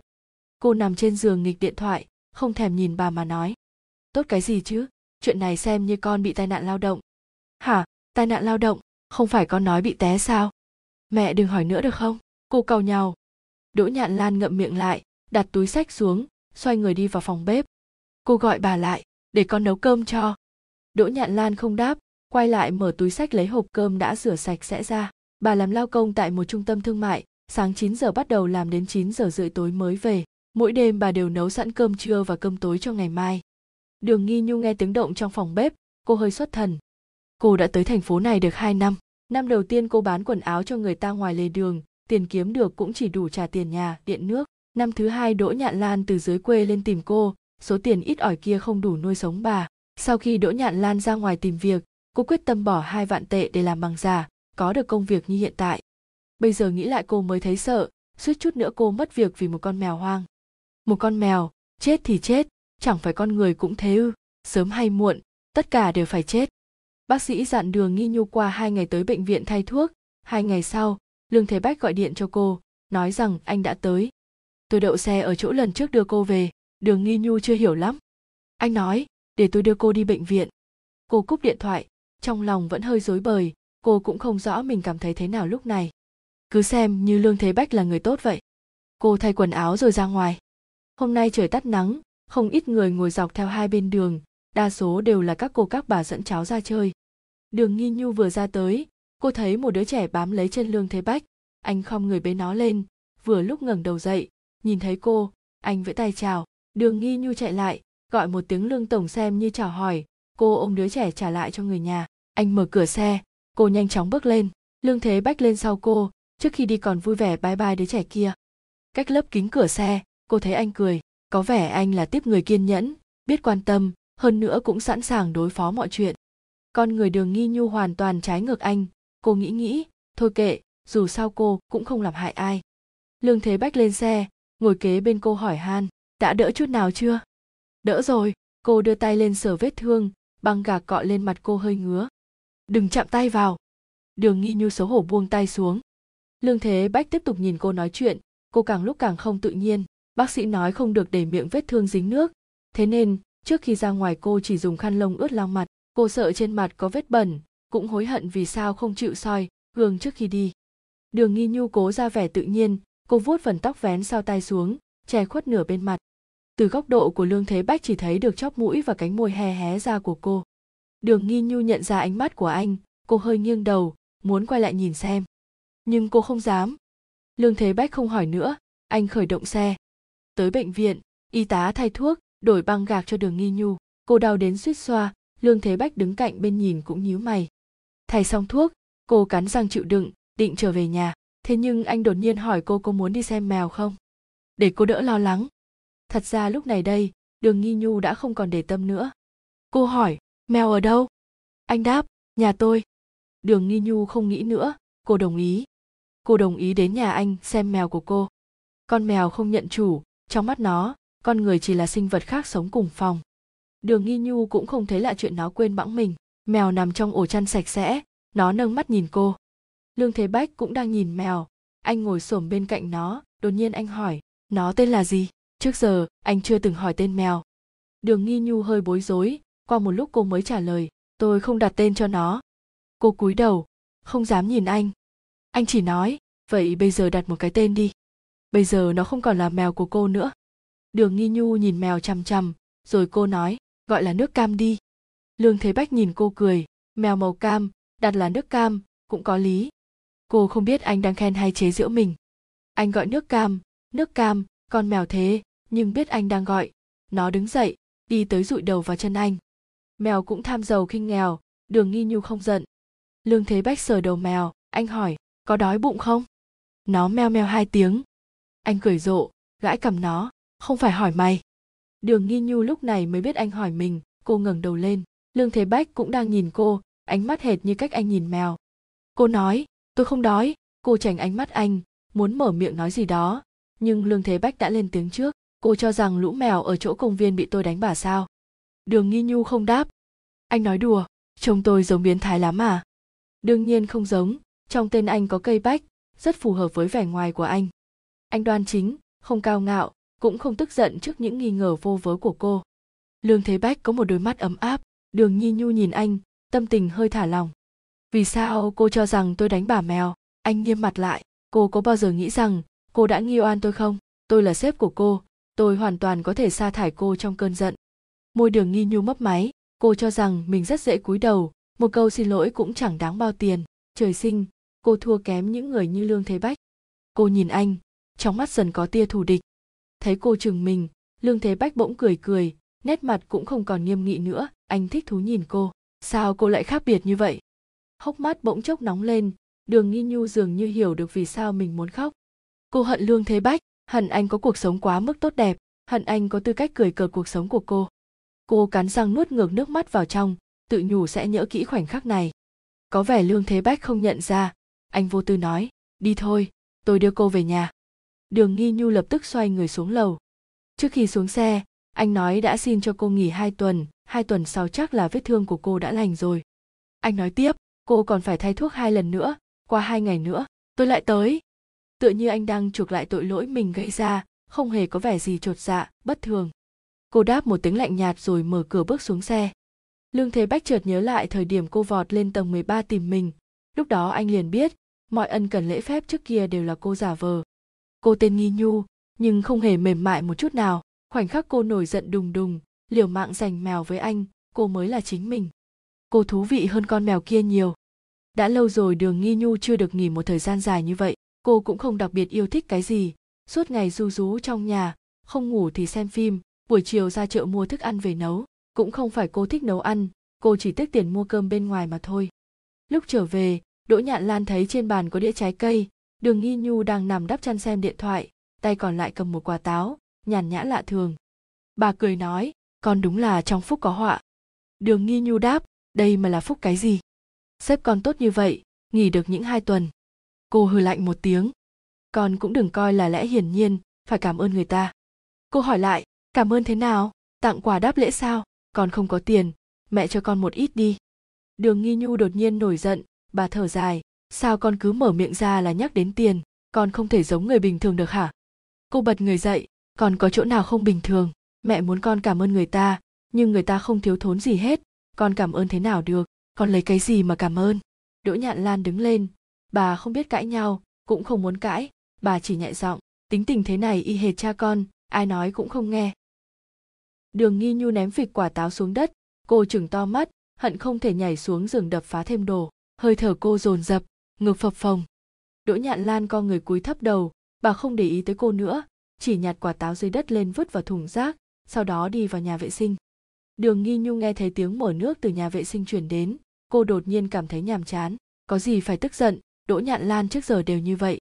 Cô tựa lên gối đầu giường, nhìn chằm chằm bức tường trắng đối diện. Trên tường có hai dấu chân màu xám đen, lúc dọn đến ở cô đã nhìn thấy nó ở đó. Thế nhưng chủ nhà nói rằng trước kia bức tường rất sạch sẽ, ý là dấu dơ kia do mẹ con cô làm ra. Đỗ nhạn lan ôn tồn giải thích, chủ nhà nhận ra bà là người dễ bắt nạt, hung hăng nói sẽ trừ tiền cọc khi trả nhà. Lúc về đường nghi nhu thấy bà ngồi khóc, cô nghe rõ ngọn nguồn, sau đó gọi điện chửi nhau một phen với chủ nhà. Chửi xong thì quay qua mắng đỗ nhạn lan.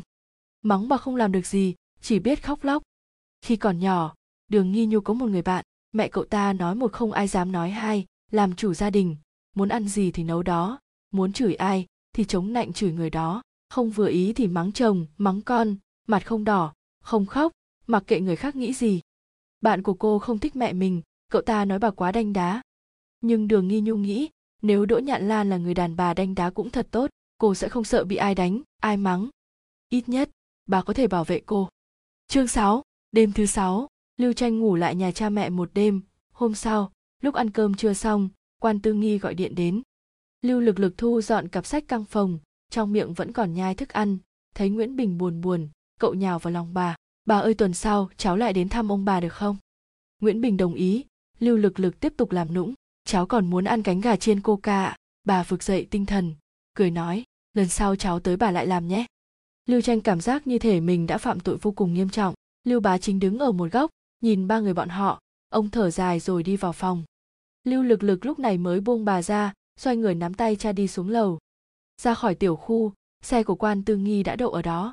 Lưu lực lực đi tới, mở cửa xe bước lên. Lưu tranh gõ gõ lên cửa kính xe lớp kính hạ xuống, biểu tình chán ghét không hề che giấu của quan tư nghi lộ ra. Nếu không phải có con trai ở đây, cô nhất định sẽ không để ý tới gã. Còn chuyện gì nữa? Quan tư nghi hỏi. Lưu tranh nhìn con trai ngồi ở hàng ghế sau, gã thấp giọng như cầu xin, cô có thể để lực lực ở nhà cha mẹ tôi thêm vài ngày nữa được không? Cô lạnh lùng từ chối, không được, lực lực còn phải đi học gã vội nói, cha mẹ tôi có thể đưa con tới trường. Lời chưa dứt, cửa sổ xe đã kéo lên lại. Gã nghe lực lực gọi một tiếng cha, xe nổ máy. Gã chỉ có thể đứng bên ngoài vẫy tay chào con, lặng lặng nhìn xe rời đi. Lưu tranh không lên lầu, mà trực tiếp qua cục cảnh sát. Vừa vào cục, cấp trên đã gọi gã đến văn phòng. Trên bệ cửa sổ văn phòng có đặt một chậu hoa. Lưu tranh nhớ, trong nhà cha mẹ gã cũng có một chậu hoa y hệt thế, mà dường như gã cũng cảm thấy nhà cha mẹ và văn phòng giống nhau, dù nắng to đến mấy vẫn sẽ lạnh lẽo. Cấp trên nói, vụ án của lương thế bách đã có thể đóng lại, cậu không cần điều tra nữa. Lưu tranh nhìn chậu hoa đến xuất thần. Cấp trên cho rằng gã không đồng ý, đành đổi giọng khuyên nhủ, tiểu lưu, cậu phải noi gương cha mình chứ, làm việc kiên quyết, tuân thủ mệnh lệnh cấp trên, tổ chức đối xử với tất cả mọi người bình đẳng, dĩ nhiên, nếu có ý kiến gì, cậu cứ tự nhiên nói. Lưu tranh gánh không nổi hào quang của cha mình đặc biệt là hai chữ bình đẳng kia. Phó cục trưởng lưu bá chính vốn có danh tiếng tốt, ông không phải người nịnh hót mưu lợi, nếu không đã lên được chức phó cục sớm hơn, chứ không phải lúc gần nghỉ hưu. Dù sao, ông cũng đã công hiến cả đời, đó là ông xứng đáng nhận được. Lưu tranh đáp hời hợt, cấp trên không có thời gian nghe gã nói mấy lời vô nghĩa nữa, thế nên phất tay đuổi gã đi. Vừa mới trở về chỗ ngồi, lý tiểu vũ đã chạy tới báo tin, hôm nay lương thế bách tổ chức tang lễ. Lưu tranh hỏi, sao vậy?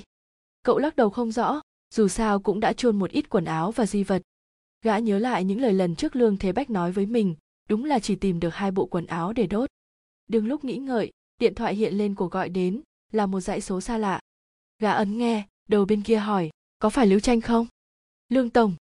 Lý tiểu vũ đứng bên cạnh nhìn lưu tranh lương thế bách mở lời, hôm nay là đám tang của vợ tôi, anh có thể tới đây một chút không? Lưu tranh đồng ý, gã hỏi địa chỉ sau đó chạy qua lý tiểu vũ muốn đi cùng nhưng gã nói không cần. Cậu không dám hỏi thêm, cũng không biết mối quan hệ sâu xa của hai người bọn họ, mà lưu tranh cũng không có thời gian giải thích với cậu. Gã lấy chìa khóa, để lại một câu trở về rồi lại nói, sau đó vội vã rời đi. Thời điểm lưu tranh tới nơi, lương thế bách đang nói chuyện với người khác. Gã không đi qua, chỉ đưa mắt nhìn xung quanh.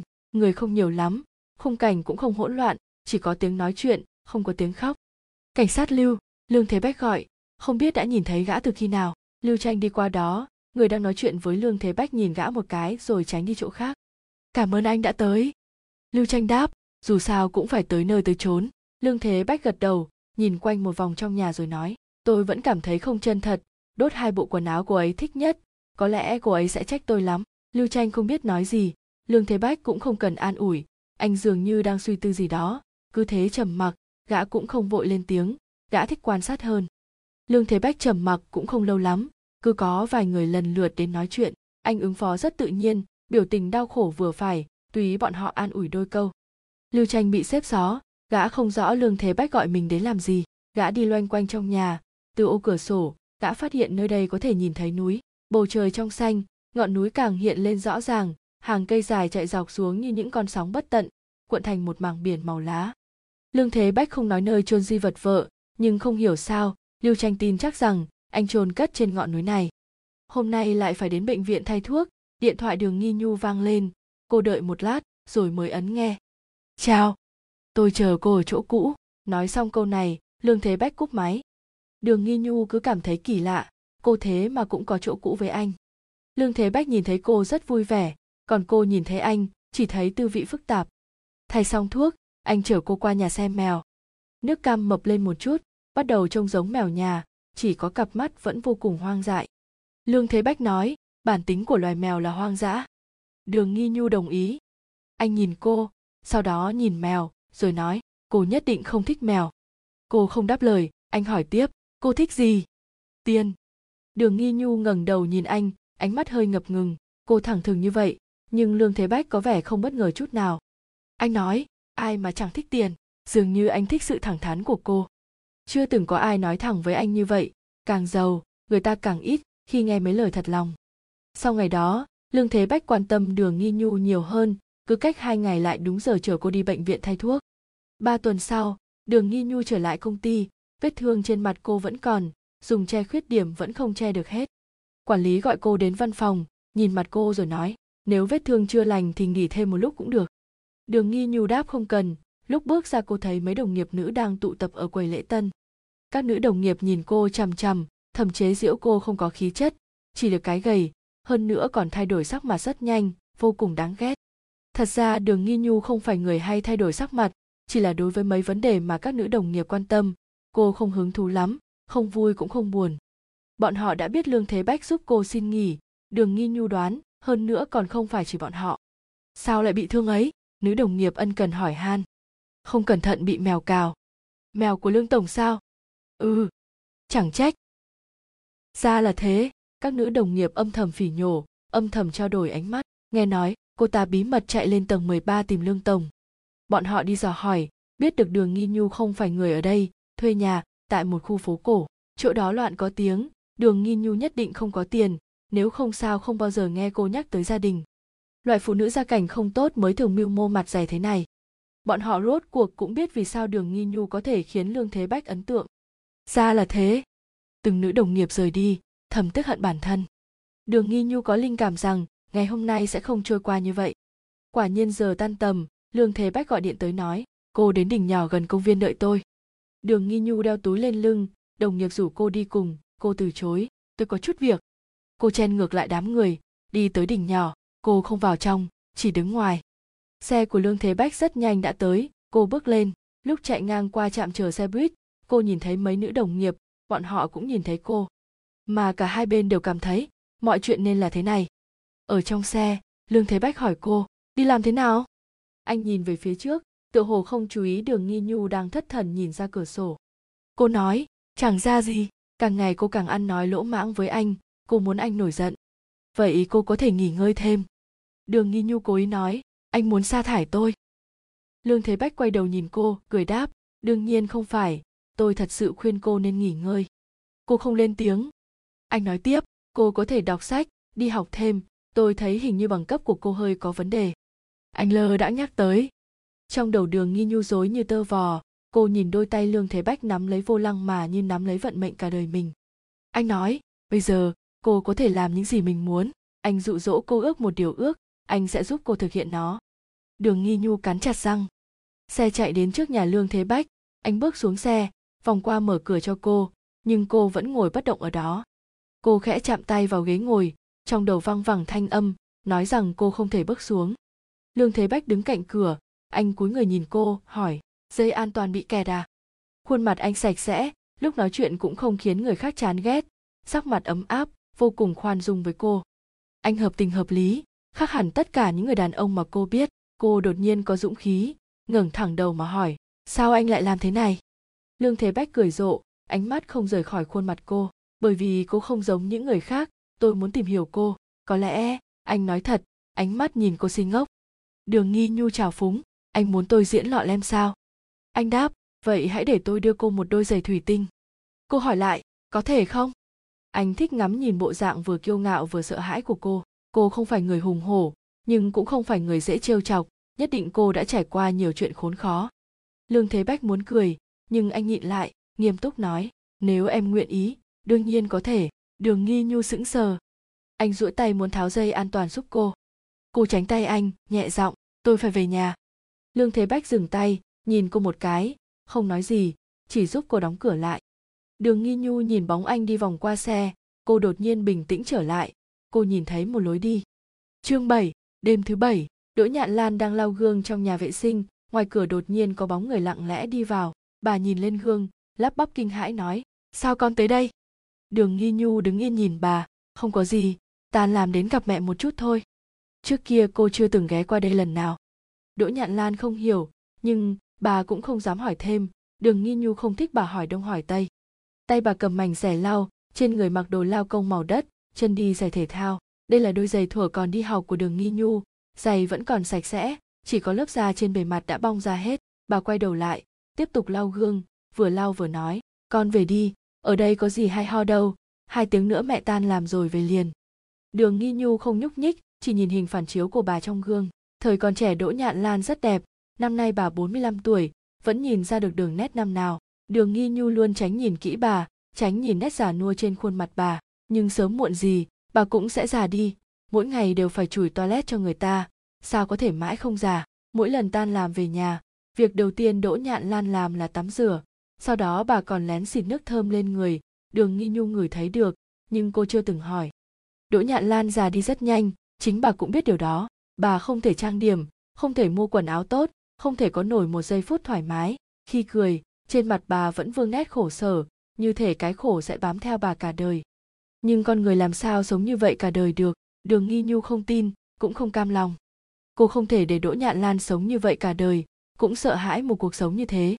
Đỗ nhạn lan chưa lau xong gương, mảnh rẻ lau trên tay đột nhiên bị đoạt mất. Bà kinh ngạc nhìn đường nghi nhu, rốt cuộc không nhịn được lên tiếng. Con sao vậy hả? Đường nghi nhu không đáp, cô ném rẻ lau lên bồn nước, kéo tay bà rời đi.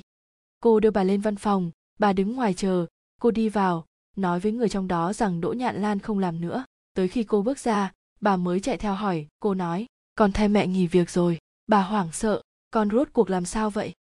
Chúng vé số. Đường nghi nhu dẫn đỗ nhạn lan đi dạo trung tâm thương mại. Đỗ nhạn lan quen thuộc mùi của tất cả các loại buồng vệ sinh trong đây, nhưng bà chưa một lần ngửi mùi quần áo mới nơi này. Đi dạo nãy giờ, sao có thể không mua một ít quần áo chứ? Cô hứng phấn kéo bà vào một cửa hàng. Cô chọn vài bộ quần áo, bảo đỗ nhạn lan đi thử. Nhân viên cửa hàng dường như hơi nghi ngờ nhưng vẫn tươi cười. Cô nhẹ giọng bảo đỗ nhạn lan vào phòng thử đồ. Bà không chịu. Cô trừng mắt, bà đành ngoan ngoãn bước vào đường nghi nhu ngồi đợi trên ghế sofa bên ngoài, cô cố tình không cho mình cơ hội đổi ý, nhanh tay gửi tin nhắn cho lương thế bách. Tôi muốn mua vài bộ quần áo cho mẹ. Tin nhắn gửi đi, cô đột nhiên sợ hãi, nếu anh đổi ý thì sao bây giờ? Cô hoảng loạn nhìn sang nhân viên đứng cách đó không xa, sợ bọn họ nhìn ra cô không đủ tự tin để bước vào một cửa hàng thế này. Nếu anh đổi ý, cô sẽ trở lại làm con chuột xám ngắt chui xuống ống cống đen ngòm. May mắn thay, lương thế bách không đổi ý.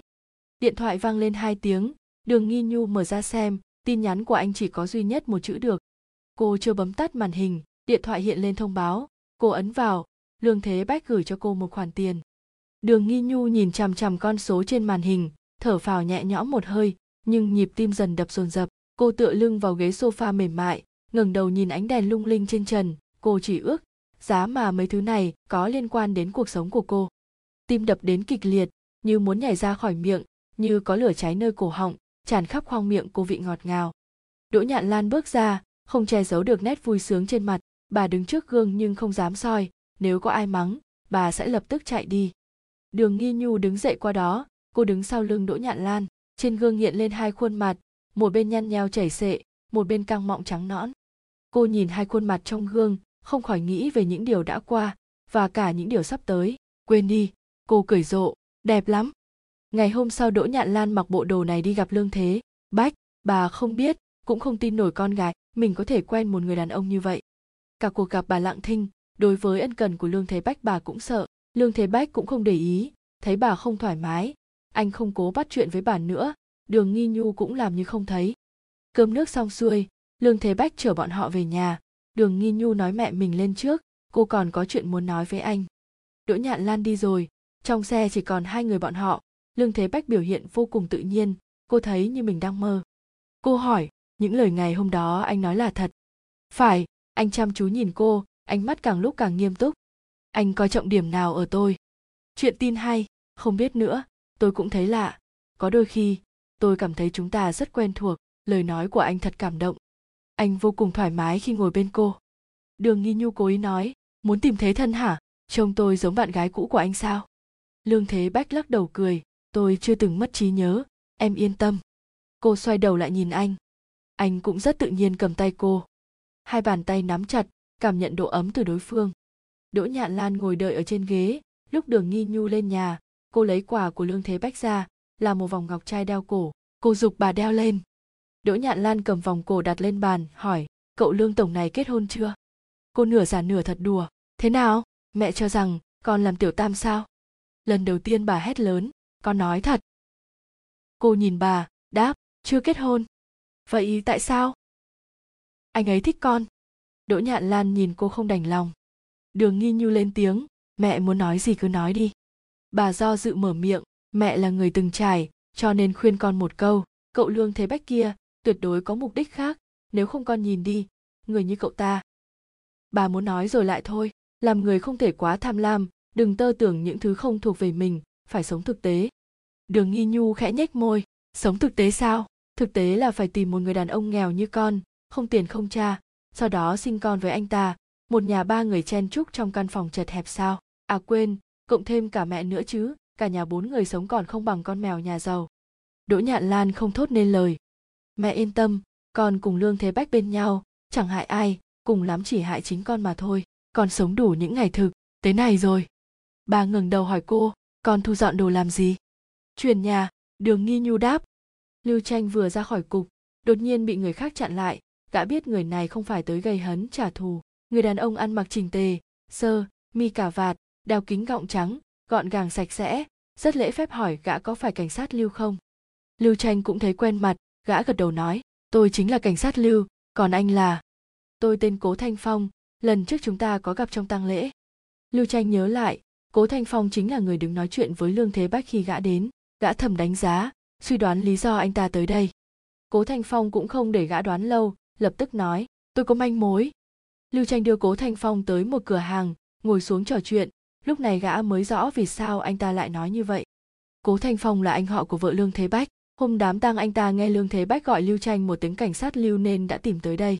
Lưu tranh đùa, anh cố có vẻ là người thận trọng can đảm, không biết anh làm nghề gì cố thanh phong cười khổ, tôi làm nghề giáo, cũng là bất đắc dĩ mà thôi. Anh đầy gọng kính, tôi không tin em ấy mắc bệnh trầm cảm.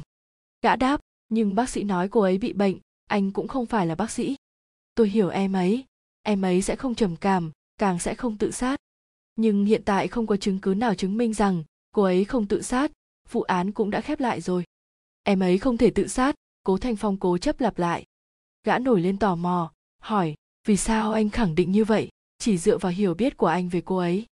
Cố thanh phong nói, chúng tôi cùng nhau lớn lên, quan hệ rất tốt. Trước khi xảy ra chuyện, em ấy còn nói. Anh dừng lại, nhìn chằm chằm vào ly nước trong tay, dường như đang nhớ lại, em ấy nói muốn sinh con, cũng đã bàn bạc với lương thế bách, một người phụ nữ chuẩn bị mang thai sao có thể tự sát được. Lưu tranh nhàn nhạt đáp, vậy phòng theo lời anh, một người chồng chuẩn bị sinh con cùng vợ cũng không có lý do gì để giết hại.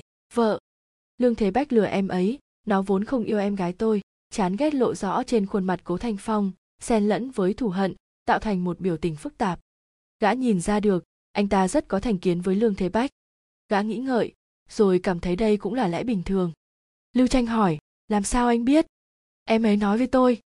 Cố thanh phong hơi ngừng lại, anh không chắc mình có thể gây ấn tượng với lưu tranh hay không, anh cũng không chắc liệu rằng đó có phải sự thật hay không. Bản thân anh không chắc chắn điều gì cả. Anh cố manh mối của anh quá chủ quan. Tôi biết anh đang rất đau khổ khi mất đi người thân. Cố thanh phong cắt lời gã, bình tĩnh nói, lương thế bách sẽ có cuộc sống mới, có vợ mới, sẽ không còn ai nhớ tới em gái tôi. Em ấy nằm trong biển sâu, chỉ còn tôi nhớ đến, cho nên tôi phải làm được gì đó cho em ấy. Lưu tranh nhìn cố thanh phong, gã chỉ cảm thấy người này đắm chìm trong chấp niệm. Lúc về nhà, lưu tranh muốn ngủ một giấc, nhưng không tài nào chợp mắt nổi. Gã cứ nhớ lại bộ dạng cố thanh phong khi nãy anh ta đã nói gì? Lương thế bách cưới vợ chỉ vì bất đắc dĩ. Tại sao một người đàn ông lại cưới người phụ nữ mình không yêu? Thật ra, hôn nhân với đàn ông rất dễ dàng, có muôn vàn lý do để kết hôn. Tình yêu là một lý do, nhưng có hàng ngàn lý do chẳng hề liên quan đến tình yêu. Người ta nói, hôn nhân là mồ chôn tình yêu. Nhưng một cuộc hôn nhân không tình yêu tựa như lâu đài kiên cố, người bên trong không còn chỗ để đi, thứ bên ngoài cũng chẳng thể đánh sụp nó. Lưu tranh nghĩ về cuộc hôn nhân của mình, từ đầu tới cuối gã luôn cảm giác như mình là người ngoài. Gã cần lâu đài này hơn ai hết gã nâng niu và bảo vệ nó.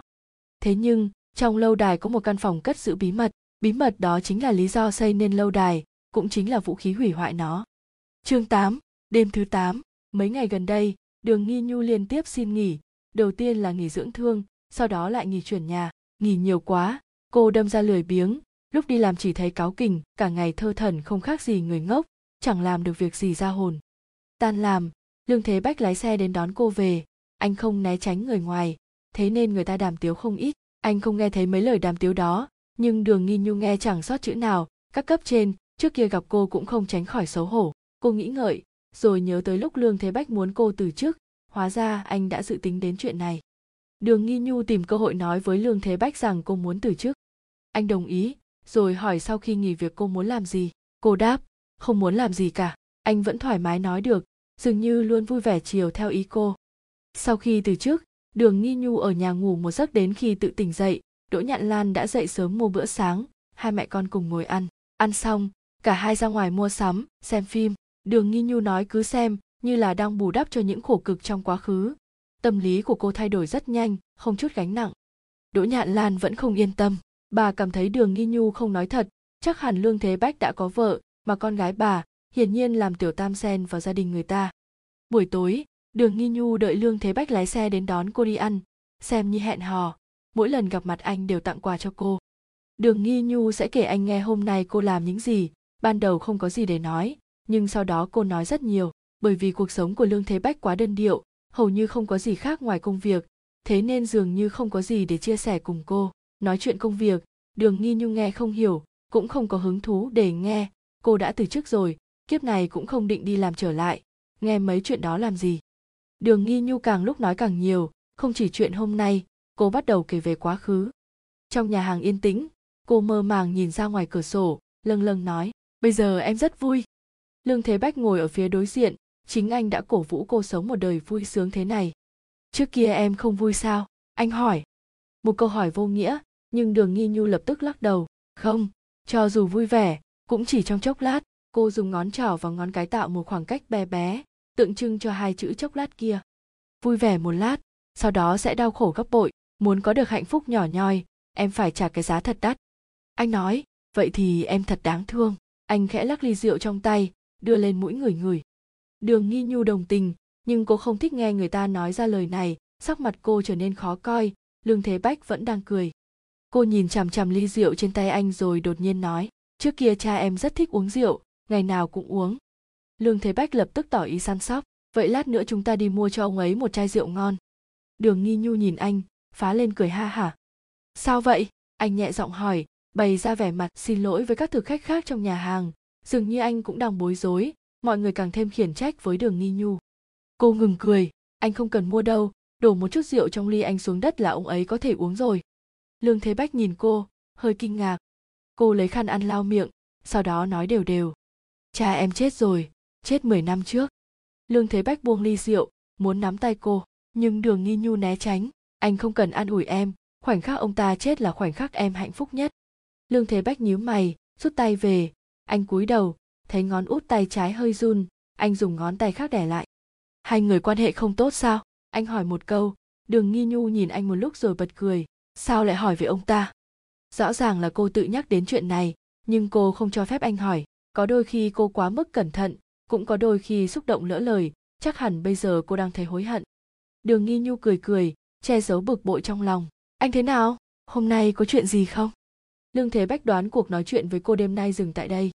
Sau khi ăn xong, đường nghi nhu bỏ qua cả bước tặng quà mà cô thích nhất, trực tiếp bảo anh chở cô về. Bốn tháng sau khi cô sang ở nhà lương thế bách, đỗ nhạn lan rốt cuộc cũng yên tâm. Bây giờ bà chỉ thấy con gái mình trèo cao, nên bà cũng thường lấy lòng lương thế bách lương thế bách thi thoảng cũng tới ăn cơm, đỗ nhạn lan muốn nấu ăn, hỏi ý kiến của đường nghi nhu. Cô nói, ra ngoài ăn là được.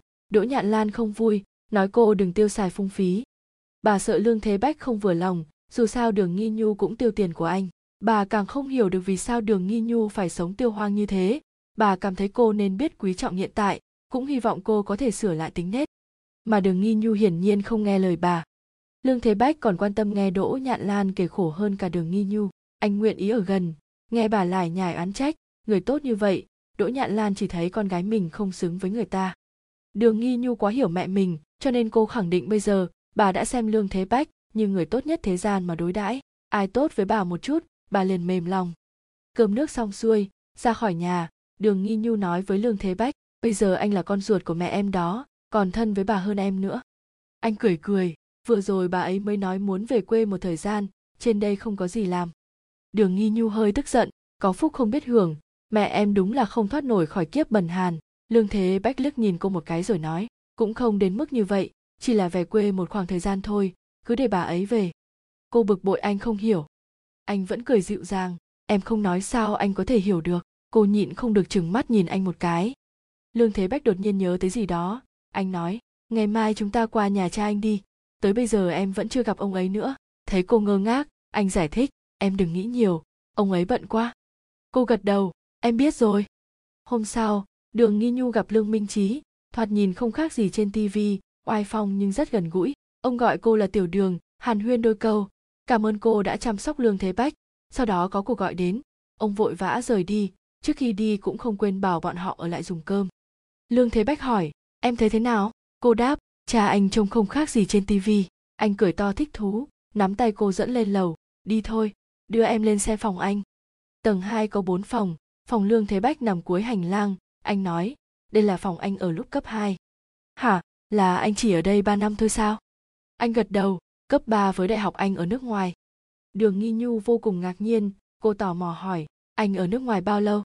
Khoảng 8 năm, lúc mới về nước người khác đều nói giọng anh, kỳ lạ. Cô cười trêu chọc, bây giờ giọng anh vẫn kỳ lạ đấy thôi. Lương thế bách nghiêm túc hỏi lại, thật à? Đường nghi nhu cười rộ lên. Giả đó, giọng anh rất hay, không kỳ lạ chút nào. Cô đi tới đi lui trong phòng anh, thuận miệng nói, em thích nghe anh nói chuyện. Cô đi loanh quanh trong phòng, vừa nhìn ngắm vừa tán chuyện phiếm với anh. Hình ảnh này đối với lương thế bách mà nói, vô cùng mới lạ. Căn phòng vốn chỉ tồn tại dấu vết của mình anh. Đột nhiên xuất hiện thêm một cô gái xa lạ. Cô ngồi trên bàn học của anh, kéo ngăn tủ, lấy cuốn album ra. Anh bước tới chỗ đường nghi nhu. Cô đang cúi đầu nhìn ảnh chụp của anh lúc còn nhỏ đây là anh à cô chỉ vào một người trong ảnh cậu bé trong hình nhìn thẳng vào ống kính cực kỳ không vui. Lương thế bách nhìn thoáng qua lúc đó anh khoảng 8, 9, tuổi gì đấy? Cô ngẩng đầu nhìn anh rồi lại nhìn ảnh chụp. Bây giờ anh vẫn rất giống lúc nhỏ chỉ khác là lúc nhỏ thanh tú hơn có nét hơi nữ tính. Người khác đều nói anh giống mẹ. Đường nghi nhung nghe nói mẹ anh đã qua đời cô lật lật album tìm ảnh của mẹ anh nhưng không tìm được tấm nào. Trong album chỉ có hai cha con lương gia cùng một ít họ hàng thân thích. Đường nghi nhu cảm thấy kỳ quái, cô muốn hỏi lương thế bách, nhưng lại không biết mở lời thế nào. Lương thế bách đứng tựa vào bàn, tay chống lên ghế. Anh vẫn luôn quan sát cô, cho nên dễ dàng nhận thấy cô có điểm không thích hợp. Anh chủ động mở miệng, ảnh của mẹ anh đều đã đốt rồi, anh hơi nhớ lại, anh cũng không nhớ rõ mặt bà ấy nữa. Đường nghi nhu nói, lúc ấy hẳn nên chừa một tấm lại làm kỷ niệm. Nhưng lương thế bách không cho rằng có gì đáng tiếc, anh đột ngột hỏi em có giữ lại ảnh của cha mình không? Sắc mặt đường nghi nhu cứng đờ, mẹ em có giữ, để ở dưới quê. Anh lại hỏi, em còn nhớ rõ mặt ông ấy không? Cô nhanh chóng lắc đầu, không nhớ rõ. Cô đóng cuốn album lại, đứng lên, lương thế bách không nhúc nhích, bọn họ nhìn thấy chính mình trong mắt đối phương.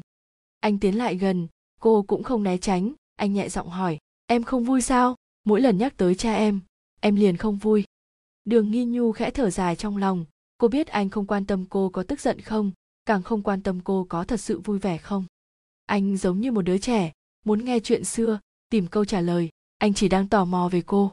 Nếu cô không giải đáp cho anh anh sẽ bám lấy cô không buông.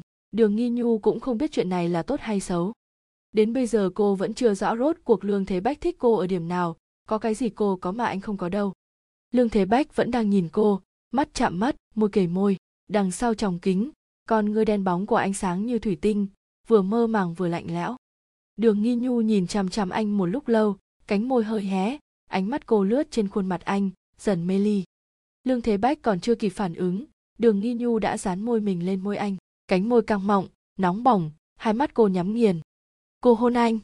Lương thế bách rũ mắt nhìn cô, cảm nhận cô đang khẽ cắn anh, buông ra, rồi lại cắn. Anh không cho rằng đây là hôn, có vẻ như cô chỉ đang khiến anh phân tâm mắt đường nghi nhu hơi mở ra chạm phải ánh mắt của anh cô lập tức nhắm lại. Cô lại làm một chuyện mà anh không ngờ tới lương thế bách vừa nghĩ vừa vòng tay ôm eo cô. Đường nghi nhu bị kéo vào lồng ngực anh cô dần quên đi ý định ban đầu của nụ hôn này. Chương 9, đêm thứ 9, mặt trời vừa ló dạng lưu tranh ngồi trên ghế suy nghĩ một lúc lâu sau đó quyết định gọi điện cho lương thế bách. Lương thế bách có vẻ rất vui khi nhận được điện thoại từ gã còn mời gã đến văn phòng trò chuyện. Lưu tranh cũng có dự định như vậy gã cúp điện thoại, trực tiếp lái xe qua đó. Lúc gặp mặt, lưu tranh còn chưa kịp viện lý do vì sao mình gọi cho lương thế bách, anh đã nhanh chóng hỏi, có phải cố thanh phong tìm gã hay không? Gã bật cười, quả thật chuyện gì anh cũng biết. Tôi chỉ đoán anh ta muốn gặp anh. Lưu tranh nhớ lại tăng lễ ngày hôm đó, lương thế bách cố tình gọi gã là cảnh sát lưu trước mặt cố thanh phong. Trong khi nói chuyện điện thoại, anh vẫn gọi thẳng tên. Gã bừng tỉnh, anh cố ý, anh có biết anh ta tìm tôi nói cái gì không? Lương thế bách nhàn nhạt đáp, tôi không quan tâm. Giọng điệu anh hơi mang ý khinh miệt, có vẻ anh cũng không ưa gì cố thanh phong. Anh cười cười, tôi chỉ muốn thử một chút, xem anh ta có thật sự đi hay không. Lưu tranh đột nhiên nghĩ, thật ra lương thế bách đã đoán được cố thanh phong nói gì với gã. Đêm qua tôi mơ thấy cô ấy. Ai? Lưu tranh buột miệng hỏi, nhìn vẻ mặt lương thế bách, gã mới phản ứng lại. Anh nói, cô ấy tới báo mộng cho tôi, có lẽ cô ấy thật sự đã mất lưu tranh nhìn lương thế bách, bi thương trên khuôn mặt anh đã tan hết. Anh từ bỏ hy vọng, chấp nhận rằng vợ mình thật sự không còn trên cõi đời nữa, nhưng dường như anh thấy nhẹ lòng. Gã hỏi, anh mơ thấy cái gì? Không nhớ nữa, lúc tỉnh dậy đã quên hết, nhưng có lẽ là một giấc mộng đẹp. Lương thế bách cười cười, bắt đầu nói sang chuyện khác. Anh hỏi quan hệ giữa lưu tranh và cha mẹ thế nào rồi. Gã hơi sửng sốt, cũng ổn. Ổn là được tôi nhớ khi còn nhỏ có lần cha mẹ tôi cãi nhau gì nguyễn tới gõ cửa khuyên ngăn. Lưu tranh đáp, bà ấy chuyên làm chuyện đó. Chuyện anh ly hôn nhất định gì ấy cũng khuyên nhủ. Anh đột nhiên nói, phải, nhưng mà không thành công. Lương thế bách liếc mắt nhìn gã một cái, bọn họ nhất định rất ngạc nhiên. Anh giống như kiểu người một khi đã kết hôn sẽ không bao giờ ly hôn, dù có chuyện gì xảy ra đi nữa. Mà quả thật, lúc kết hôn lưu tranh cũng ôm quyết tâm như vậy. Anh bị người khác bỏ. Lương thế bách nói lưu tranh cười khổ, lấy gói thuốc trong túi ra, nhìn lương thế bách, thấy anh không có ý kiến gì, đã mới châm một điếu lên hút. Sau làn khói, lương thế bách lãnh đạm nhìn gã, không hề để ý mùi khói nồng nặc, dường như anh còn muốn hỏi tiếp. Lương thế bách hẳn là rảnh rỗi không có gì làm. Gã hơi bực bội, rõ ràng mấy tháng trước lương thế bách vẫn còn rất lịch sự, sao hôm nay đột nhiên không biết nhìn sắc mặt người khác như vậy? Gã vừa ly hôn, lương thế bách vừa mất vợ, từ góc độ nào đó mà nói bọn họ đồng bệnh tương liên. Nghĩ thế, lưu tranh không thấy tức nữa. Là cô ấy nói lời ly hôn, gã nói khẽ, cố tỏ ra khổ sở. Lương thế bách lạnh nhạt, trong mắt như có tia sáng, như lớp băng trên mặt hồ vào mùa đông. Chỉ cần mặt trời ló dạng, anh liền có thể nhìn thấu bên dưới lớp băng đó. Anh nói, nhưng người sai là anh. Lưu tranh sửng sốt. Người bị bỏ nhưng không cho rằng mình sai, sẽ không khổ sở, chỉ biết phẫn nộ, oán trách đối phương. Lương thế bách nhìn thấu nét diễn vụng về của gã anh không hề khổ sở. Lưu tranh lạnh lùng nhả một vòng khói. Lương thế bách nhìn thẳng vào mắt gã, có bối rối và xấu hổ ẩn trong đó. Gã buông điếu thuốc xuống, cười cười. Lúc ở đại học chắc hẳn lương tổng học ngành bói toán, nói rất tự nhiên. Lương thế bách cũng cười. Tôi nói bậy thôi, anh đừng để ý, anh trở lại bộ dạng nho nhã thường ngày. Lưu tranh nén lại cơn giận phập phồng nơi lồng ngực, gã nhìn anh một lúc, sau đó mới đứng dậy chào tạm biệt. Lương thế bách không hề để ý, anh còn nói, lần sau nếu có thời gian, chúng ta lại trò chuyện. Lời này vô cùng quen thuộc với lưu tranh dường như bọn họ đổi vai cho nhau. Gã giật mình, vội vã rời đi. Vừa mới lên xe, gã nhận được điện thoại từ nguyễn bình, bà hỏi khi nào lưu lực lực có thể tới. Gã đáp, cuối tuần sau. Nguyễn bình tức giận, cuối tuần này không được à con làm sao vậy lưu tranh chẳng lẽ, con bé không cho mẹ gặp cháu nội? Mẹ! Bà nói tiếp, tư nghi không phải người như vậy, rốt cuộc tại sao? Hai đứa lại ly hôn, con mau nói đi. Lưu tranh hít một hơi sâu. Mẹ, hiện tại con đang lái xe, không an toàn, có gì lát nữa lại nói. Nguyễn bình nào buông tha dễ dàng như vậy vậy được, con lái xe tới đây đi, hoặc là mẹ tới cục cảnh sát tìm con. Đầu óc gã ong ong, lúc này không cách nào đối phó được bà, chỉ có thể tạm đồng ý, lỗ tai mới được yên tĩnh. Lúc ly hôn, quan tư nghi nói với gã, từ đây về sau, lưu lực lực không còn là con của gã nữa. Anh không xứng làm cha thằng bé quan tư nghi hận gã, mỗi tháng gã vẫn có thể gặp lưu lực lực đã là nhượng bộ lớn nhất của cô, cũng vì nể mặt người nhà họ lưu. Gã không thể yêu cầu nhiều hơn được. Lý tiểu vũ đang định gọi điện, thì thấy lưu tranh bước vào. Hình như gần đây tâm trạng lưu tranh không tốt lắm, cả người hốc hác, dữ tợn hơn hẳn trước kia. Cậu gọi một tiếng thầy rồi không dám nói nữa. Lưu tranh biết cậu có chuyện muốn nói. Gã uể oải ngồi xuống ghế, cả người không duỗi thẳng được. Có dám thì đánh đi. Lý tiểu vũ nói, thật ra, cũng không có gì không có gì thì đi làm việc đi, đừng lượn lờ trước mặt tôi nữa. Lý tiểu vũ nhìn lưu tranh một lúc rồi mới lên tiếng. Em nghe nói năm đó mẹ lương thế bách cũng mất tích. Gã lập tức thẳng người dậy, cậu nghe ai nói? Em nghe phong thanh thế thôi. Chuyện này cũng rất nhiều người biết. Nhưng lưu tranh vừa khéo, không biết chuyện này, lúc gã và lương thế bách còn là hàng xóm, mẹ anh vẫn ở đó. Gã cố gắng nhớ lại, nhưng không nhớ thêm được gì. Lẽ nào hai chuyện này có liên hệ? Nữ chủ nhân hai đời nhà họ lương đều chung một kết cục mất tích, là lời nguyền hay vẫn còn ẩn tình nào khác. Sau khi tan làm, lưu tranh về nhà cha mẹ. Nguyễn bình hơi bất ngờ, nhưng rốt của gã trở về cũng không phải để nghe bà khuyên. Gã hỏi bà có nhớ gì về mẹ lương thế bách không? Nguyễn bình nói, nhớ chứ. Sao con hỏi chuyện này? Vẫn đang điều tra vụ của cậu ta sao? Lưu tranh không đáp mà hỏi lại, mẹ cậu ta bây giờ thế nào rồi? Đã ly hôn với cha lương thế bách rồi, hình như là không bao lâu sau lúc chuyển nhà bà thần bí cười cười. Mẹ nghe nói bà ta có tình nhân ở bên ngoài cho nên hai người bọn họ mới ly hôn. Nhưng kể từ sau lúc ly hôn, lương minh trí bỗng làm ăn vô cùng phát. Đạt. Lời này khác hẳn lời đồn lý tiểu vũ nghe được. Lưu tranh cười thầm, không biết bao nhiêu lần gã bị tin tức không chính thống của lý tiểu vũ xoay như trong chóng rồi. Đời tư lương minh trí sớm đã bị người ta đồn mấy tin thật thật giả giả, giật gân dư luận. Gã hỏi xong, bây giờ đến lượt nguyễn bình. Vẫn là vấn đề cũ, tại sao lại ly hôn? Hai đứa các con rốt cuộc có chuyện gì? Con nói đi. Mẹ không nghĩ tương nghi có vấn đề gì. Lúc gặp mẹ con bé vẫn rất bình thường. Lúc hai đứa vừa ly hôn mẹ có hỏi qua tương nghi. Con bé bảo mẹ hỏi con đi. Lưu tranh có phải con làm gì có lỗi với nó không? Nói thật đi. Mẹ không trách con. Tuy nguyễn bình nói vậy, bà cũng không thật sự cho rằng con trai mình ra ngoài làm sằng làm bậy cái gì. Ba đời lưu gia sống liêm chính. Lưu bá chính tuy rằng hơi ngốc, nhưng cũng chưa bao giờ làm gì có lỗi với bà chẳng lẽ truyền thống tốt đẹp này bị lưu tranh hủy hoại? Lưu tranh nghẹn nửa ngày, cuối cùng chỉ thốt được mấy chữ là con có lỗi với cô ấy. Con có ý gì? Nguyễn bình vô cùng tức giận, muốn mắng chửi, nhưng chuyện đến nước này cũng đã muộn, bà nhìn con trai, chỉ biết thở dài. Vậy sau này con có tính toán gì không? Có cùng người phụ nữ kia. Con bé đó tên gì? Làm gì? Sao hai đứa quen biết nhau? Lưu tranh ngơ ngác nhìn mẹ mình, gã nghe không hiểu ra sao.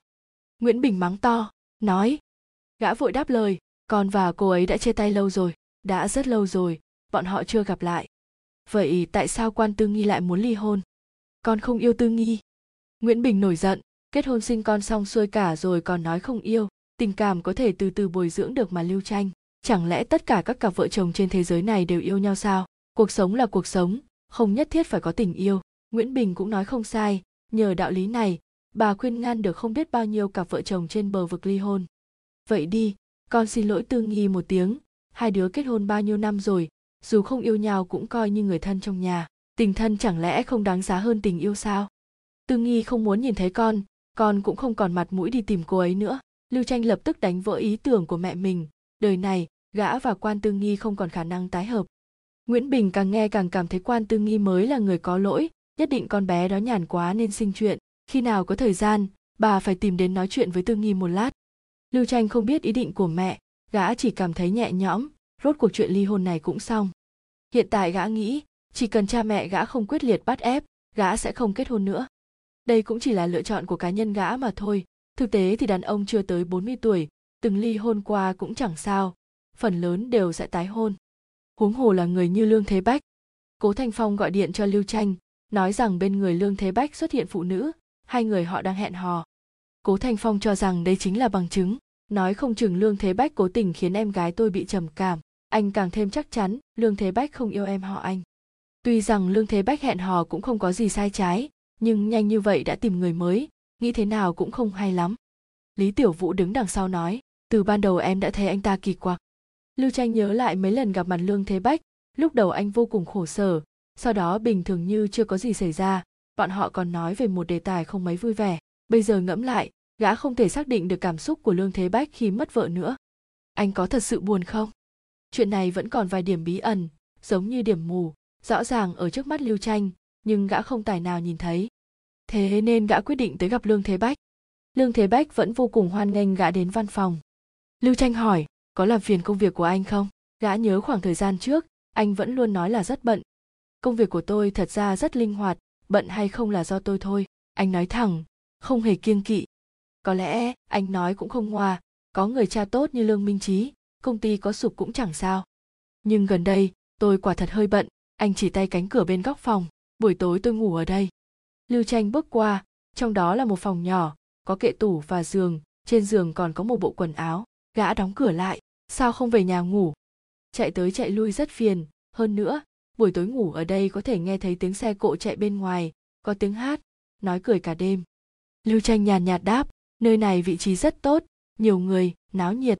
Lương thế bách không thích chỗ náo nhiệt, anh thích ngủ ở nhà, sáng sớm thức dậy có thể nghe tiếng chim hót, đường nghi nhu không thích, lẽ ra cô nên đến đây ngủ. Lưu tranh ngồi xuống, hỏi anh gần đây có được không? Anh hỏi ngược lại, ý anh là phương diện kia, dường như anh đã dự kiến mọi chuyện. Lưu tranh bật cười, lương thế bách cũng cười. Anh nói, tôi không được phép giữ một chút bí mật nho nhỏ sao? Gã đáp người liêm chính thì không sợ giấu đầu lòi đuôi. Nếu anh đã nói vậy, tôi chỉ đành thẳng thắn thú nhận. Anh muốn thú nhận cái gì? Anh muốn biết gì? Lưu tranh phát hiện lương thế bách thay đổi, ánh mắt anh trở nên vừa nhạy bén vừa cẩn thận. Trước kia, anh luôn cư xử nho nhã lịch sự, thành công, tỏa sáng giữa biển người. Không có gì đáng ngờ, anh là người chiến thắng nhân sinh, hoàn toàn khác biệt với đám người bình thường như bọn họ. Rõ ràng, anh chưa từng nếm trải đau khổ. Lưu tranh từng gặp một người như vậy cho nên lương thế bách trong ấn tượng ban đầu của gã không khác gì người kia. Nhưng hiện tại, gã cảm thấy mình sai rồi, lương thế bách không hề giống như những gì gã từng nghĩ. Lưu tranh thu lại ý cười trên mặt, câu đầu tiên gã hỏi là, mẹ anh có khỏe không? Sau đó gã nhớ lại lúc gã hỏi lương thế bách cha mẹ anh gần đây thế nào, anh chỉ nói về lương minh trí không nhắc gì tới mẹ mình. Lương thế bách cười cười, đáp không hề trần chờ mẹ tôi mất tích rồi, anh cố ý dừng lại một chút quan sát biến hóa trên mặt lưu tranh rồi mới chậm rãi nói tiếp, nói đúng hơn là đã từng mất tích, bây giờ bà ấy đã có cuộc sống mới. Đã từng là có ý gì? Chính xác mà nói thì mẹ tôi không hề mất tích, mà là một cuộc bỏ trốn lên kế hoạch trước. Bà ta chuẩn bị thật lâu, cuối cùng cũng thành công. Lúc cha tôi đi tìm bà ta, tình huống rất xấu hổ. Bà đã cắt hết đường lui. Cha tôi lúc ấy, về cả tình và lý. Ông không nên lưu luyến một người phụ nữ ngoại tình làm gì. Người khác không hiểu, nhưng cha tôi không thể không buông tay coi như bà ta đã chết, ông cũng hy vọng tôi nghĩ vậy. Đây là chân tướng về mẹ lương thế bách. Trực giác mách bảo lưu tranh rằng, kể cả lời thú nhận về mẹ này, cũng đã được lương thế bách dự liệu trước, gã hỏi, vì sao anh lại nói với tôi những lời này? Chuyện này đã vượt quá phạm trù gã nên biết, không hề liên quan gì đến vụ án của vợ anh. Lương thế bách sớm đã có câu trả lời, không phải vì anh muốn biết hay sao, anh muốn truy tìm sự thật. Người muốn đi tìm sự thật thì sống trong dối trá, còn những kẻ nói dối thì sống trong sự thật cũng đâu thể cứ mãi vậy được. Chương 10, đêm thứ 10, thời điểm đường nghi nhu thức giấc trong nhà chỉ còn một mình cô lương thế bách đã đi làm. Dù không thiếu tiền anh vẫn vô cùng nhiệt tình với chuyện kiếm tiền. Như những người thành công anh hầu như không cần ngủ. Một ngày chỉ ngủ 4 tiếng đầu óc vẫn thanh tình tinh lực tràn trề. Còn đường nghi nhu phải ngủ đủ 8 tiếng. Sau khi ở cùng anh cô còn hình thành thói quen nếu dậy trước 10 giờ sáng mặt mày cô sẽ phở phạc cả ngày uể oải. Lúc cô tỉnh dậy bên giường trống không? Ở chỗ lương thế bách, cô hầu như không phải làm gì. Anh là người yêu sạch sẽ, nhưng cũng không phải sạch quá mức. Hơn nữa, đúng giờ sẽ có người đến quét dọn. Cô chẳng cần động tay động chân. Thời điểm nghỉ ngơi, lương thế bách sẽ dành 2 giờ ở một mình trong thư phòng. Anh làm gì? Đường nghi nhu cũng không quan tâm lắm, cũng không hỏi. Bọn họ ngầm ăn ý. Cô chỉ đoán anh cần thời gian riêng tư. Sau khi ở bên nhau, người ta càng cần thời gian suy ngẫm một mình. Những lúc đó cô sẽ ra ngoài dạo phố tự giác tìm việc mà làm, hoặc trốn lên lầu chơi với mèo. Cái tên nước cam quá mềm mại với một con mèo hoang. Không hiểu sao, lúc đó cô lại đặt tên nó như vậy. Dù sao, cô chưa từng gọi tên nó bao giờ. Lương thế bách cũng vậy. Thi thoảng, anh cùng cô chơi với mèo. Rốt cuộc, bọn họ đều không phải người yêu mèo. Cô ngả người trên ghế. Mèo đi qua đi lại. Cô và mèo, gọi là chơi đùa thật ra cũng chỉ thế mà thôi. Hôm nay lương thế bách đến công ty. Đường nghi nhu không có việc gì làm cô khó chịu chờ đợi một mình trong nhà. Cô thích căn nhà anh mua cho đỗ nhạn lan hơn. Tuy rằng cũng chỉ là nhà ở tiểu khu dợp bóng cây nhưng ít nhất không đến mức xung quanh quạnh quẽ. Buổi sáng chỉ nghe thấy tiếng chim hót trong không khí vương mùi lá nhàn nhạt, nhạt người vào chỉ thấy ủ rũ ít nhất là ở chỗ đó sẽ không thấy tịch mịch. Lại nói tiếp cô cũng giống đỗ nhạn lan có phúc mà không biết hưởng biệt thự lớn nhỏ gì đều không thích chỉ thích ở nhà tầng bình thường. Thật ra đường nghi nhu chỉ không chịu nổi yên tĩnh. Về điểm này lương thế bách khác ngược cô. Anh thích sự tĩnh lặng. Lúc đường nghi nhu không nói, cả căn nhà gần như im ắng không tiếng động. Anh nguyện ý nghe cô nói chuyện, nhưng nếu cô không nói, anh cũng sẽ vui vẻ ra ban công, ngồi nhìn hàng cây trên ngọn núi, như đang chờ đợi điều gì. Đúng lúc này, đường nghi nhu đột nhiên có tâm tình. Cô ra ban công, ngồi đúng vị trí anh hay ngồi. Trước mặt là cây, xa xa thấp thoáng ngọn núi. Bầu trời lơ lửng trên tán lá, mây trùng trình trôi như sóng vỗ về. Tùy thời cơ mốp xuống cô nghĩ, rốt cuộc anh đang chờ điều gì? Chẳng qua, cô cũng không thắc mắc chuyện này lâu lắm. Thật ra, cô không quan tâm người khác đến thế. Chính mình còn lo chưa nổi. Nào có hơi sức quan tâm người ta, chuyện trước mắt mới là quan trọng. Mấy hôm trước, đỗ nhạn lan lén về quê, có lương thế bách chống lưng, bà không thèm nghe lời đường nghi nhu nữa. Rõ ràng, bà sống dựa vào cô, nhưng cô dựa vào lương thế bách, anh cho phép là được. Vì chuyện này mà đường nghi nhu nổi giận với lương thế bách, lại không thể cãi nhau bởi vì anh được giáo dục quá tốt, không biết nói mấy lời thô tục. Anh chỉ nói, em bình tĩnh chút, xin lỗi em. Đường nghi nhu cảm thấy vô nghĩa, cô không nói chuyện với anh nữa. Chiến tranh lạnh, buổi tối nằm ngủ, hai người đưa lưng về phía nhau, cô đã muốn dỗi, anh cũng đành thuận theo.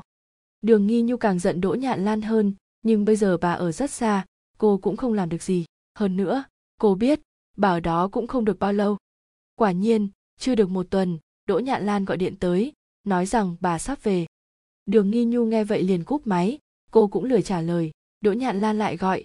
Cô biết bà sắp nói gì, cho nên không thèm bắt máy. Buổi tối, lương thế bách trở về. Hóa ra đỗ nhạn lan gọi điện cho anh. Nói anh có thời gian thì đến thăm đường nghi nhu. Tiện thể khuyên cô, đừng mang thù hận trong lòng. Em hận cái gì? Ý anh là sao? Cô sợ đỗ nhạn lan đã nói gì đó với anh. Lương thế bách không giải thích rõ được. Anh nói em đừng giận anh. Đường nghi nhu hiểu anh nhìn chằm chằm như đang đợi cô tự xuống nước. Cô đành nói, em không giận. Nói xong cô xoay người đi, muốn né tránh anh. Lương thế bách cười rộ lên, giữ chặt tay cô.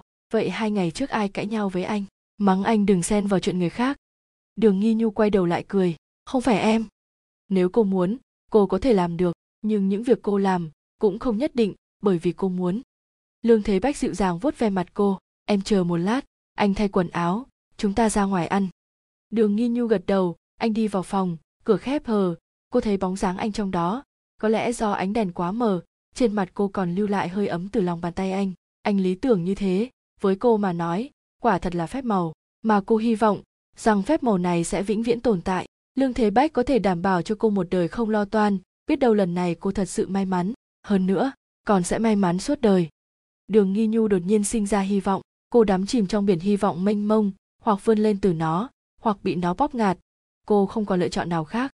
Lương thế bách thay xong quần áo thì đi đón đỗ nhạn lan, lái xe đến nhà hàng mà đường nghi nhu chọn.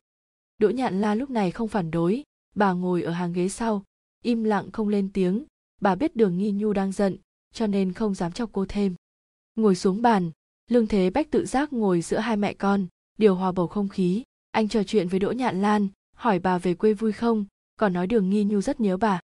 Đường nghi nhu không nói gì đỗ nhạn lan cũng không để ý, bà chỉ sợ lương thế bách xấu hổ, nên vẫn gượng cười với cô. Bầu không khí trên bàn ăn tẻ nhạt, nặng nề. Đường nghi nhu hút một muỗng cháo, nhạt thách như sắp nóng chảy, cô nuốt xuống dạ dày rỗng tuếch co bóp. Lương thế bách vẫn đang nói chuyện với đỗ nhạn lan, cô nghe thấy bà nói, nghi nhu không giống gì, con bé không lưu luyến gia đình họ hàng, ở nơi này có cháu chăm sóc, con bé sẽ bén dễ nảy mầm ở đây luôn mất. Lương thế bách nhìn cô cười đỗ nhạn lan nhìn khuôn mặt cứng ngắc của đường nghi nhu, không biết bà nghĩ gì, nhất thời không nhịn được mà nói, lần này mẹ về, cô chú của con đều tới thăm mẹ, bọn họ bảo mẹ sau này về thường xuyên một chút, chuyện đã qua lâu như vậy, con vẫn nên đi thăm bọn họ một chút đi, dù sao cũng là chồng bối. Trong lời nói của bà chứa tiêu oán trách, đường nghi nhu đã nhịn nửa ngày, cô ném phịch đôi đũa trên tay xuống, đỗ nhạn lan sợ hãi, lập tức không nói nữa, thấy lửa giận bốc cháy trong mắt đường nghi nhu bà theo bản năng nhìn sang lương thế bách, anh vẫn cười cười nhìn đường nghi nhu, như không hề nhận ra cô đang tức giận. Đường nghi nhu há miệng muốn nói gì đó, nhưng lương thế bách đã lên tiếng trước, được ạ, cháu vừa nói với nghi nhu hôm qua, khi nào có thời gian thì bọn cháu sẽ về. Cô trừng mắt, anh nhanh chóng nắm lấy tay cô, chớp chớp mắt vô tội. Đỗ nhạn lan vẫn còn sợ hãi, thật sao? Hai đứa về thật à? Anh gật đầu, tuần sau cháu rảnh ạ, đã bàn bạc với nghi nhu rồi đường nghi nhu không nói gì. Anh nắm chặt bàn tay cô. Cô quay đầu đi. Đỗ nhạn lan xác định ý tứ của lương thế bách. Rốt cuộc bà cũng dám lộ ra vẻ vui mừng. Được, hai đứa về lâu một chút, để nghi nhu đưa cháu đi thăm người nhà. Các phòng trong nhà gì cũng quét dọn sạch sẽ rồi. Hai đứa có thể ở lại. Dường như chỉ cần đường nghi nhu về quê, bà liền thấy mỹ mãn. Lương thế bách gật đầu đáp ứng. Đường nghi nhu không thèm nhìn anh, cũng không để ý đỗ nhạn lan. Cơm nước xong xuôi, hai người về nhà cô vẫn hy vọng lúc ăn cơm anh chỉ thuận miệng an ủi đỗ nhạn lan thôi. Dù sao, anh cũng vốn là người ân cần. Nhưng lúc về đến nhà, anh nhắc lại chuyện đó. Ngữ khí nghiêm túc, đánh vỡ hy vọng của đường nghi nhu. Anh thật sự có ý định tới thăm họ hàng nhà cô. Đường nghi nhu không hề muốn về đó. Lương thế bách hỏi đông hỏi tây. Cô miễn cưỡng đáp vài câu, sau đó không mở miệng nữa. Ngồi khoanh tay trên sofa xem tivi sắc mặt lạnh băng, nhưng cũng không nổi giận với anh nữa bởi vì anh vô tình hay cố ý, cô biết rõ. Anh mua vé rồi. Ngày mốt chúng ta đi, được không em? Lương thế bách ngồi xuống bên cạnh cô, kéo đôi tay khoanh chặt của cô ra, nắm lấy. Đường nghi nhu đờ người không đáp, cũng không nhìn anh.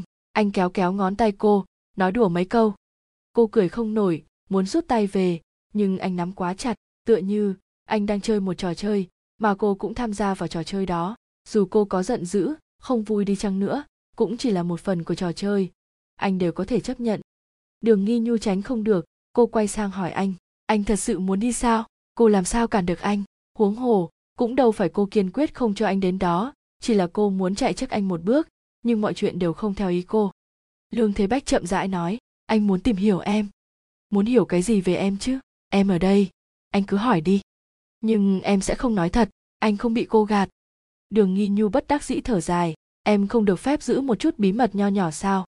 Lương thế bách không đáp. Trong mắt anh có ý cười thật sâu, nắm bàn tay cô khẽ lắc. Tham lam nhìn cô như thể thế nào cũng không thấy đủ. Anh cảm thấy em rất quen thuộc, anh lại nói lời này một lần nữa. Đường nghi nhu ngơ ngẩn nhìn anh. Bọn họ chưa từng gặp nhau trước kia, vẻ ngoài cũng chẳng hề quen thuộc chứ nói gì đến cảm giác. Lương thế bách cũng không rõ vì sao mình lại có cảm giác như vậy. Anh không biết quá khứ của cô, nhưng dường như vận mệnh đã sắp đặt. Anh và cô nhất định có điểm tương đồng cảm giác quen thuộc ấy, giờ phút này vẫn chưa rõ ràng. Đường nghi nhu nhìn anh nửa ngày rồi nói, nhưng đến bây giờ em vẫn chưa hiểu gì về anh. Bởi vì em chưa cho anh cơ hội. Đường nghi nhu tự hỏi lúc này có phải là một cơ hội hay không. Ánh mắt chờ mong của lương thế bách dừng trên khuôn mặt cô. Cô đầu hàng, lạnh lùng nói, anh muốn đi thì đi, dù sao. Nửa câu sau cô không nói tiếp, anh cũng không hỏi, anh nắm lấy tay cô, mười ngón đan chặt. Đường nghi nhu nhìn xuống, hai bàn tay chặt chẽ như không thể chia lìa cô từ bỏ đáng ra cô không nên giấu anh điều gì chương 11, đêm thứ 11, Lưu Tranh còn đang suy nghĩ về vấn đề lúc trước Lương Thế Bách hỏi gã. Anh đoán xem, vì sao mẹ tôi lại bỏ trốn? Nguyễn Bình nói rằng, bởi vì mẹ Lương Thế Bách có tình nhân, nhưng ngoại tình cũng đâu đến mức phải bỏ trốn. Dám bỏ trốn sao lại không dám ly hôn? Hơn nữa Lương Thế Bách hỏi như vậy, chắc chắn không phải là lý do mà tất cả mọi người đều biết. Khi đó tiền đồ Lương Minh Trí sán lạn, hai vợ chồng bọn họ cũng thương yêu nhau, nhìn thế nào cũng thấy nhân sinh viên mãn. Lưu Tranh nghĩ tới rất nhiều trường hợp, Lương Thế Bách bảo gã đoán, gã thật sự đoán rất nghiêm túc. Gã không dám để đầu óc trống rỗng. Mấy ngày trước, quan tư nghi gọi điện tới, nói rằng cô đã nghỉ việc, chuyển đến thành phố khác, cho nên sẽ mang Lưu Lực Lực theo cùng. Lưu Tranh mặt dày cầu xin cô đừng đem thằng bé đi. Cô để con ở đây đi, cha mẹ tôi có thể chăm sóc được, huống hồ sớm muộn gì cô cũng trở về đây. Quan tư nghi ngắt lời gã, tôi sẽ không trở về, cha mẹ, em trai tôi đều ở thành phố kia, bọn họ quyết định dưỡng tuổi già ở đó. Lưu Tranh biết mình không giữ được cô, mà có lẽ chính gã là nguyên nhân khiến cô rời đi. Mấy hôm trước mẹ anh tới tìm tôi, tôi không biết anh đã nói gì, nhưng hình như bà ấy còn chưa hiểu tình huống giữa hai ta thì phải. Ngữ khí quan tư nghi đột nhiên kích động, có trời mới biết. Lưu Tranh, có trời mới biết tôi phải nhẫn nhịn cỡ nào mới không nói với mẹ anh rằng con trai bà rốt cuộc là loại người gì. Sao bà ta có thể khen anh là người tốt trước mặt tôi cơ chứ? Bà ta còn nói, bà làm mẹ vô cùng thành công, khuyên tôi nên học tập theo có được cười không hả lưu tranh chỉ có tôi mới biết anh là đồ dối trá ích kỷ vô liêm sỉ đồ cặn bã. Nghĩ tới anh khiến tôi ghê tởm. Lưu tranh lẳng lặng nghe rõ từng câu chữ không đáp lại. Quan tư nghi tức giận thở dốc bên đầu kia điện thoại. Cô từ từ bình tĩnh lại rồi nói tiếp tôi hy vọng sau này mẹ anh đừng tới tìm tôi nữa cũng đừng gọi điện. Cuối tuần lực lực sẽ đi cùng tôi tốt nhất anh nên nói trước với mẹ mình, tránh cho bà ta tìm tôi nổi điên. Thêm nữa, tôi đã đổi họ của lực lực rồi. Thằng bé mang, họ tôi. Lưu tranh vốn đã biết, những thứ gã cố gắng giữ lại, sớm muộn cũng sẽ biến mất không sót gì. Cùng ngày hôm đó, lưu tranh về nhà, nói cho mẹ mình biết chuyện này. Gã không cho mình cơ hội để do dự. Ban đầu nguyễn bình không tin, bà muốn gọi điện cho quan tư nghi để xác nhận. Cô ta dựa vào cái gì mà sửa họ cháu trai của mẹ? Lực lực là cháu nhà họ lưu sao có thể mang cùng họ với cô ta? Dựa vào cái gì? Lưu tranh không lên tiếng, lửa giận rốt cuộc vẫn phóng lên người gã. Ngay từ đầu mẹ đã nói với con rồi, sao con có thể đem quyền nuôi lực lực cho tương nghi? Lưu tranh con vì người phụ nữ khác không cần vợ nữa thì thôi đi. Nhưng ngay cả con trai sao có thể bỏ? Con, điên rồi. Lưu bá chính đang đọc báo ở trong phòng, nghe thấy động tĩnh quá lớn. Ông mới bước ra, vừa vặn thấy cảnh nguyễn bình đấm thùm thụp vào người lưu tranh nước mắt bà giàn giụa trên mặt ông hoảng sợ hỏi, có chuyện gì vậy?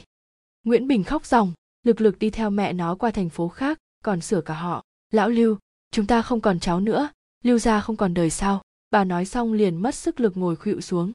Lưu bá chính hỏi, mẹ con nói thật à? Lưu tranh cúi đầu không đáp. Lưu tranh ông ném tờ báo lên người gã. Gã mới ngẩng đầu lên nói, đúng vậy, lực lực theo mẹ sang thành phố khác sinh sống, về sau cũng sẽ mang họ quan. Lưu bá chính trầm giọng vậy con tính thế nào? Lưu tranh dường như không hiểu ông hỏi gì. Nguyễn Bình thở dốc nói, lực lực không phải là con của con à, sao con có thể trơ mắt nhìn Tư Nghi mang thằng bé đi? Gã bình tĩnh đáp, cho dù lực lực có mang họ ai thì vẫn sẽ luôn là con trai con. Con ngốc sao, chẳng lẽ sau này Tư Nghi không gả chồng nữa, lực lực đi cùng cô ta, tương lai sẽ gọi người khác là cha, mẹ mặc kệ, con phải cướp lực lực về, cướp cháu của mẹ về. Nguyễn Bình lại khóc tiếp, Lưu Tranh đứng ngơ ngác cho bà đánh đấm. Được rồi, đừng nào loạn, lưu bá chính quát một tiếng.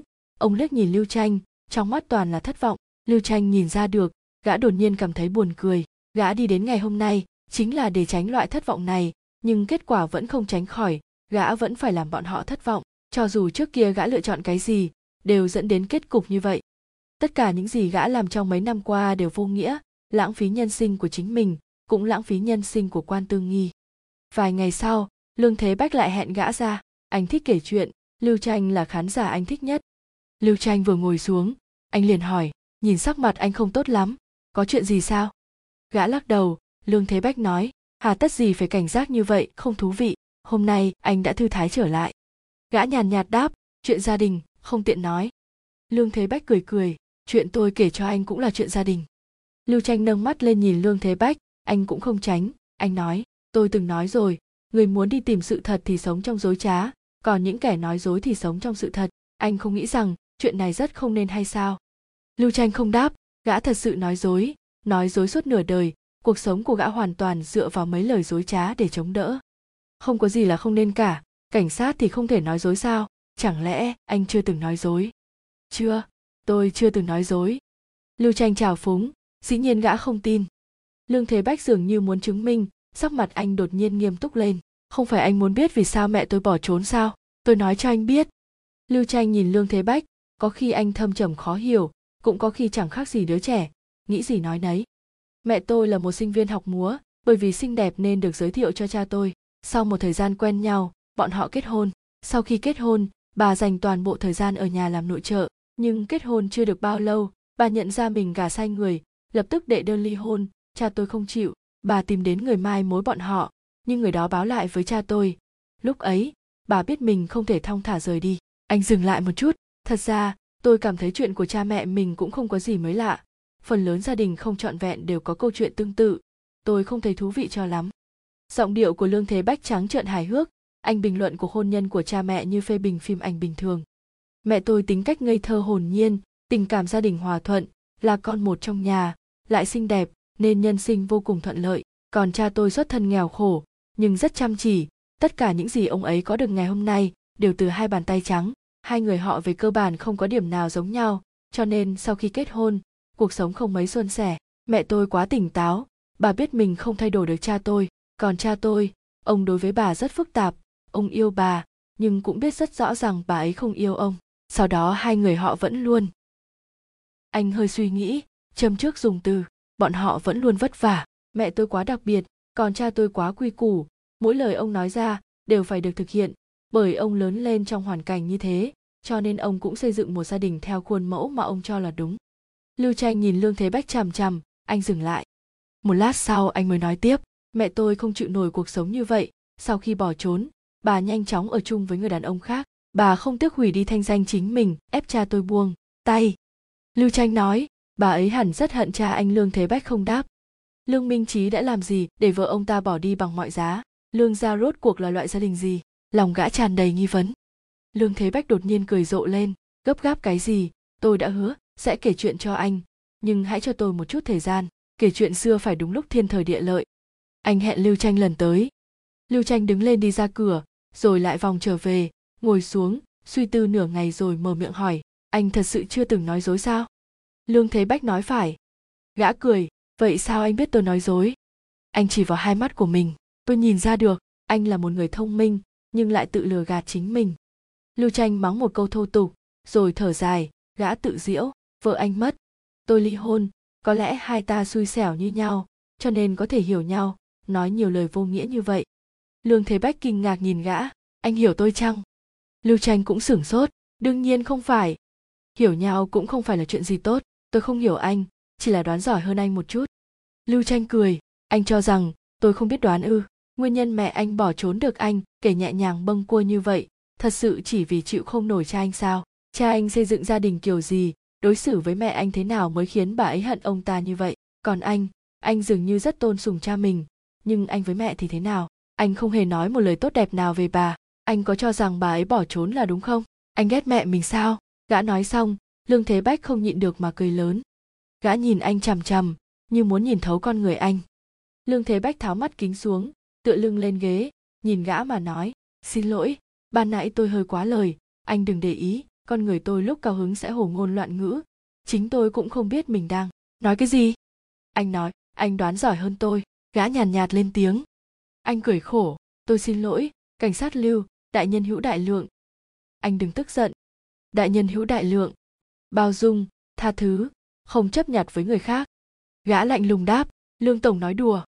Lương thế bách nhìn đồng hồ rồi nói, tôi phải về rồi, cuối tuần chúng ta vẫn hẹn giờ này, có được không? Lưu tranh đồng ý, đứng dậy rời đi. Lương thế bách đột nhiên nói vọng từ phía sau, lưu tranh tôi đoán một lần cuối. Gã quay đầu lại nhìn anh. Ánh chiều tà rực rỡ dần biến mất sau lưng lương thế bách, những áng mây đỏ trên khoảng trời cũng từ từ tan biến. Đây là khoảnh khắc của điều kỳ diệu giọng nói của lương thế bách vang lên. Anh nói lời nói dối của anh đã bị phơi bày sớm muộn gì anh sẽ phải lựa chọn một lần nữa. Tới khi đó tôi hy vọng anh sẽ chọn thành. Thật. Chương 12, đêm thứ 12, đường nghi nhu đứng trước cửa. Lương thế bách cầm chìa khóa anh mở cửa. Cô lặng lẽ theo sau lưng anh tránh nhìn mọi thứ trong nhà. Không có gì thay đổi kể cả thời gian dường như cũng dừng lại. Anh quay đầu hỏi cô phòng nào là của em? Cô giơ tay chỉ mà không cần nhìn trong nhà có hai phòng ngủ, rộng khoảng 50 mét vuông, chỉ có một tầng, nắng trời không lọt tới, buổi sáng cũng phải bật đèn. Phòng của đường nghi nhu lớn nhất, nhưng cũng tối nhất, trong phòng bày không ít đồ linh tinh, càng thêm u ám. Lương thế bách bật công tắc, nhưng đèn không sáng, đường nghi nhu nói, công tắc hư rồi. Bọn họ trở thành hai cái bóng ảm đạm trong phòng. Trên giường không có gì ngoài một cái gối cũ mềm, rõ ràng đã lâu không có ai ngủ ở đây. Tủ quần áo dựng sát tường, cũ tới mức xỉn mấy lớp màu họa tiết hoa hồng cũng không còn nữa, mặt gương nứt vỡ, soi vào chỉ thấy kỳ quặc. Lúc còn sống ở đây, đường nghi nhu dán tờ giấy lên che gương lại. Cô vừa đi, đỗ nhạn lan lại gỡ ra. Đường nghi nhu không nhìn gương, cô đứng bên cạnh lương thế bách. Nhà này ở không được, chúng ta ra khách sạn đi anh. Lương thế bách nhìn quanh một vòng rồi nói, không sao, chúng ta ở phòng kế bên cũng được, khá sạch sẽ. Cách vách là phòng ngủ của vợ chồng đỗ nhạn lan, ánh sáng tốt hơn bên đây một chút. Lúc trở về bà cũng sống ở đây trong phòng đầy đủ tiện nghi. Đường nghi nhu đi vào nhìn một chút, rất nhanh đã bước ra. Anh, hỏi cô thế nào? Cô không đáp. Rõ ràng, cô không muốn ở đây. Vừa cũ vừa rột, anh ở có quen không? Cô giả vờ như đang nghĩ cho anh. Ở mấy bữa thôi, cũng có quen hay không sao? Lương thế bách giả xảo hứng thú đi tới đi lui trong căn phòng còn không lớn bằng sân nhà mình, giống như đang tìm kiếm điều gì mới lạ. Anh hỏi, sao trong phòng em có nhiều thùng cát, tông vậy? Mấy thùng lớn cao đến nửa người chất đầy sau tủ. Trước kia nhặt bán kiếm tiền, cô hơi do dự, hay là đêm nay chúng ta ở khách sạn đi, chỗ này bừa bộn lắm. Cô đảo mắt nhìn xung quanh, trong phòng chỉ có một cái bàn, hai cái ghế cùng với bàn hồi tiểu học của cô. Bây giờ, nó được dùng làm kệ đỡ tivi cũ. Thế này thì làm sao ở được? Cô ngẩng đầu nhìn anh, ngữ điệu hơi cầu xin. Lương thế bách nhìn cô, cười dịu dàng. Anh đưa tay vuốt ve khuôn mặt cô, đành đồng ý đêm nay ra khách sạn. Đường nghi nhu rúc đầu vào vòng tay anh bỗng cảm thấy an toàn. Anh lấy một cuốn album trong nhà, sau đó hai người đến khách sạn, cơm nước tắm rửa xong xuôi, bọn họ lên giường nằm. Lương thế bách lật album, vừa xem vừa hỏi đường nghi nhu. Đây là cha em à? Anh chỉ vào một người thanh niên đứng cạnh đỗ nhạn lan khi còn trẻ. Đường xuân sinh lúc trẻ vô cùng anh tuấn. Ông và đỗ nhạn lan có thể xem như một đôi trời sinh. 20 tuổi ông kết hôn 21 tuổi có đường nghi nhu. Sau đó, cuộc sống trôi qua rất êm đẹp.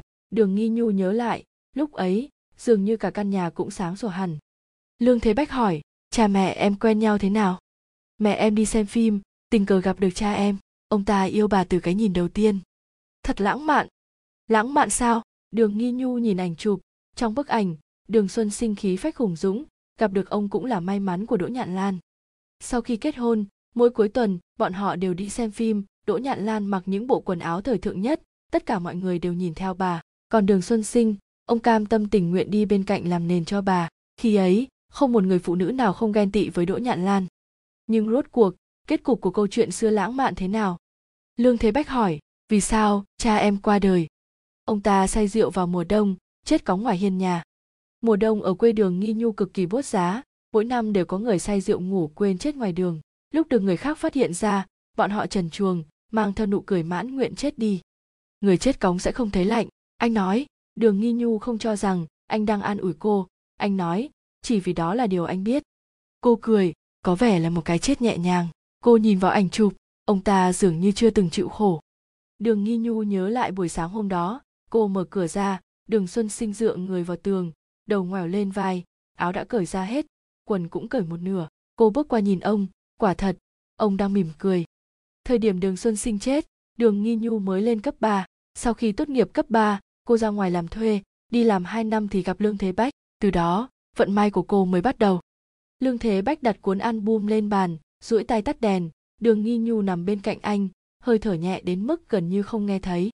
Cô sờ soạng, nắm lấy bàn tay anh anh cũng nắm lại. Cô xoay người lại đối mặt với lương thế bách, ánh sáng ngoài cửa sổ hắt lên khuôn mặt anh, là anh, mà cũng không phải anh.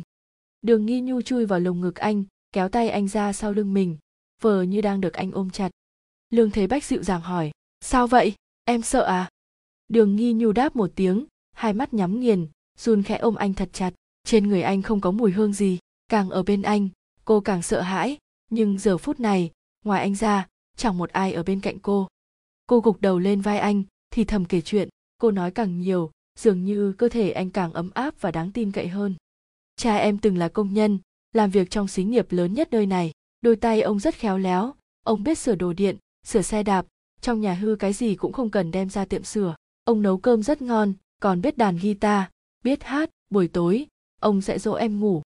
Khi còn nhỏ em thích cha hơn mẹ, bởi vì cha cái gì cũng biết, còn mẹ chỉ biết soi gương trang điểm. Đường xuân sinh dùng đôi tay khéo léo ấy xây dựng nên gia đình, rồi có một ngày, ông dùng chính đôi tay ấy hủy hoại gia đình này.